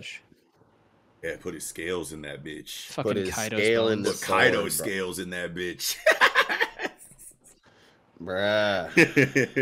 Scabbard Zoro is a get fang. the dragon scale sword on him, bro. That'd be dope, yeah, bro. that'd be some shit, Old bro. scabbard dragon fang. bone sword on some Elder Scroll shit. Like, mm, Mm-hmm. that'd be fire. Yeah, I that'd love super that. Sick. I feel like there's more lore stuff in here that like that we got to talk about. No, we talked about Shimotsuki and Ryuma. Talked about oh man, Jackson here getting fucking shoulder thrown out of windows. I forgot about that. Wait a minute. Oh shit. Yeah, they're outside now. Yeah, I Yeah. completely forgot about these panels where they go back to Sulong. I'm screaming. Oh, it's so good. I love the line. For 20 years, I asked myself, are you still a samurai of Lord Oden? Fire. Chills. How have you turned so? yeah, hole in the Zach roof is shook. A hole in the I rough. said Jack. Jack is shook. Yeah. Yeah, he's like, ooh, he looks I don't so want to deal with that. I don't want to deal with that. Yo, Sulong is different. I still wish they would have regenerated the limbs, bro. Yeah. Yeah. Wait a minute. It's cool hold though. on. It's cool though without it. Jack the Drought, Queen the Plague, King, King the Wildfire. Wildfire. Okay. I'm trying to. I, I, for some reason, I was thinking like Four Horsemen of the Apocalypse, right? Yeah. But like Wildfire, what's that? Like war? Uh, well, actually, um, Kaido could someone- be conquest. Oh, sure. If if if we were to do four um plagues, like the four horsemen, Yeah. wildfire would literally just be death, Be death. Yeah. and conquest would be Yeah. War. Kaido Kaido, because that's what he does. war. He yeah, he, yeah. he takes over. Um, and then you got the- famine and and famine would be drought, and then Yeah. plague would be plague. Um, pestilence. pestilence, yeah. Yeah, that's cool. I wonder if used- anyone. I, want- I'm sure people have said that before, but I just like got the thought right now, and I was like, oh shit. Yeah. I like the move that Queen has called Bridal Grabber. Yeah. it's such an old like it harks back to just like an old school scumbag bandit lord samurai move, where it's like I'm a samurai lord and I'm gonna sleep with your wife to be Oh because shit! I'm a douche. Because like- I'm a douche. Because I'm a douche and I'm addicted to power. yeah. And it's just like, yeah, yeah. that- so I like that they're kind of harkening to that old school, uh, not to like condone anything, but I just thought it was an interesting choice of title, considering um, Queen's like facial, like his facial hair, right? Like the super Fu Manchu, Oh, the yeah. massive Q. There's, there are cultural parallels here that Yeah. are like, oh, it's the Chinese and Japan and China don't always. They're not. buddies. Oh, They're- shit. We're, we're not Chinese. Yeah. Wow. Wow. yeah, kind of thing. So Bridal like, hmm. grabber. I didn't know what to think about that when I saw it. I was like, "What the Yeah. fuck kind of name I of an was just like, yeah, that is is, this?" is, it's, it's odd, odd name, but I was like, this this makes sense. I guess like it made sense to me. Makes sense. It makes a little bit more sense now with that. Yeah, if that's if that's really a thing that he was going for. That's. I love shit like that. I love little shit like that. That ought Mm-hmm. be peppering in. Yeah. Yeah, Mhm. man. But Yeah, yeah, just, that's again, that's pretty much all I've got at the moment. so hyped to see this 2v2, man. This Yeah, for 2v2. sure. I hope it stays as a 2v2 cuz Do you? if we s- I do. Yeah, Yeah. what do you you want it to diverge into a 1v1 situation don't- I- wholesale? I guess I don't know what I want. Um, I, I guess that's what I was expecting.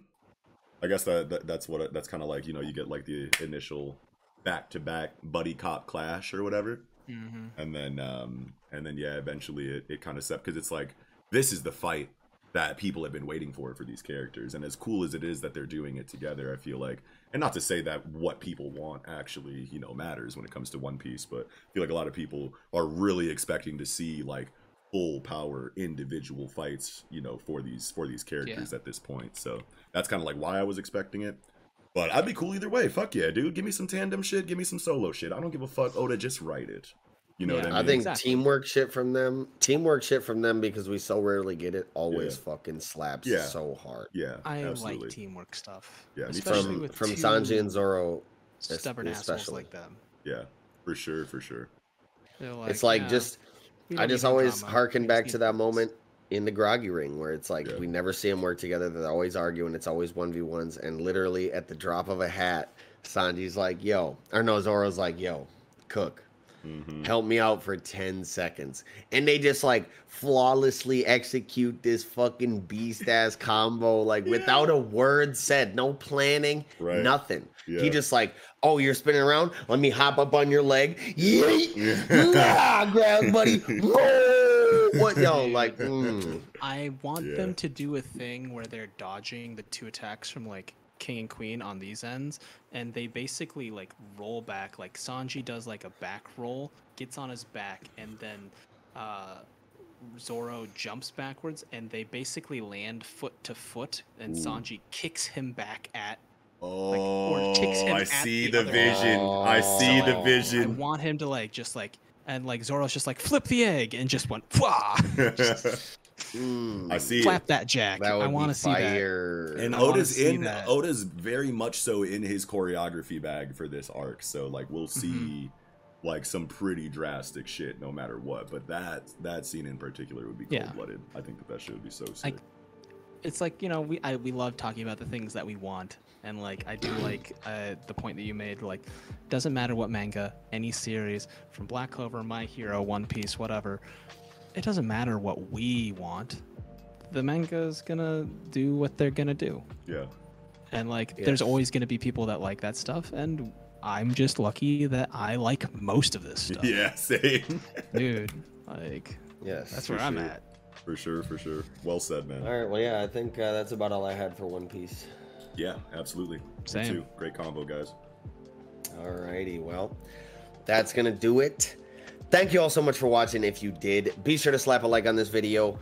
Be sure to subscribe to the channel to get more fire ass content week to motherfucking week.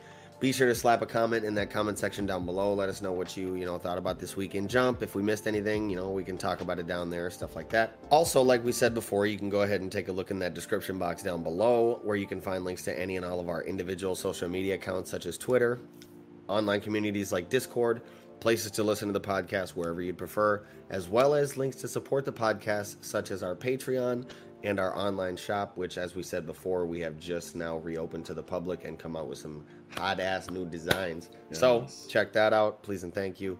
And with all that said, this will be another stupendous episode of the Project Manga Podcast. Wrapping up, I'm your host, Eagle. Knox. Melianis. Sarabada.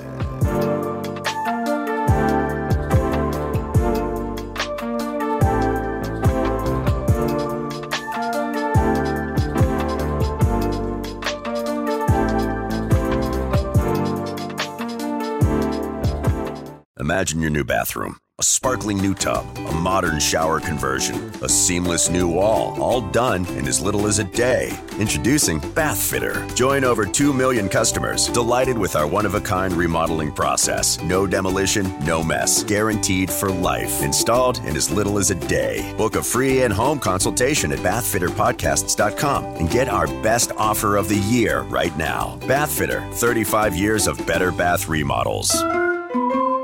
Mary redeemed a $50,000 cash prize playing Chumba Casino online. I was only playing for fun, so winning was a dream come true. Chumba Casino is America's favorite free online social casino. You too could have the chance to win life changing cash prizes. Absolutely anybody could be like Mary. Be like Mary. Log on to ChumbaCasino.com and play for free now. No purchase necessary. Void where prohibited by law. 18 plus terms and conditions apply. See website for details. The voice in the preceding commercial was not the actual voice of the winner.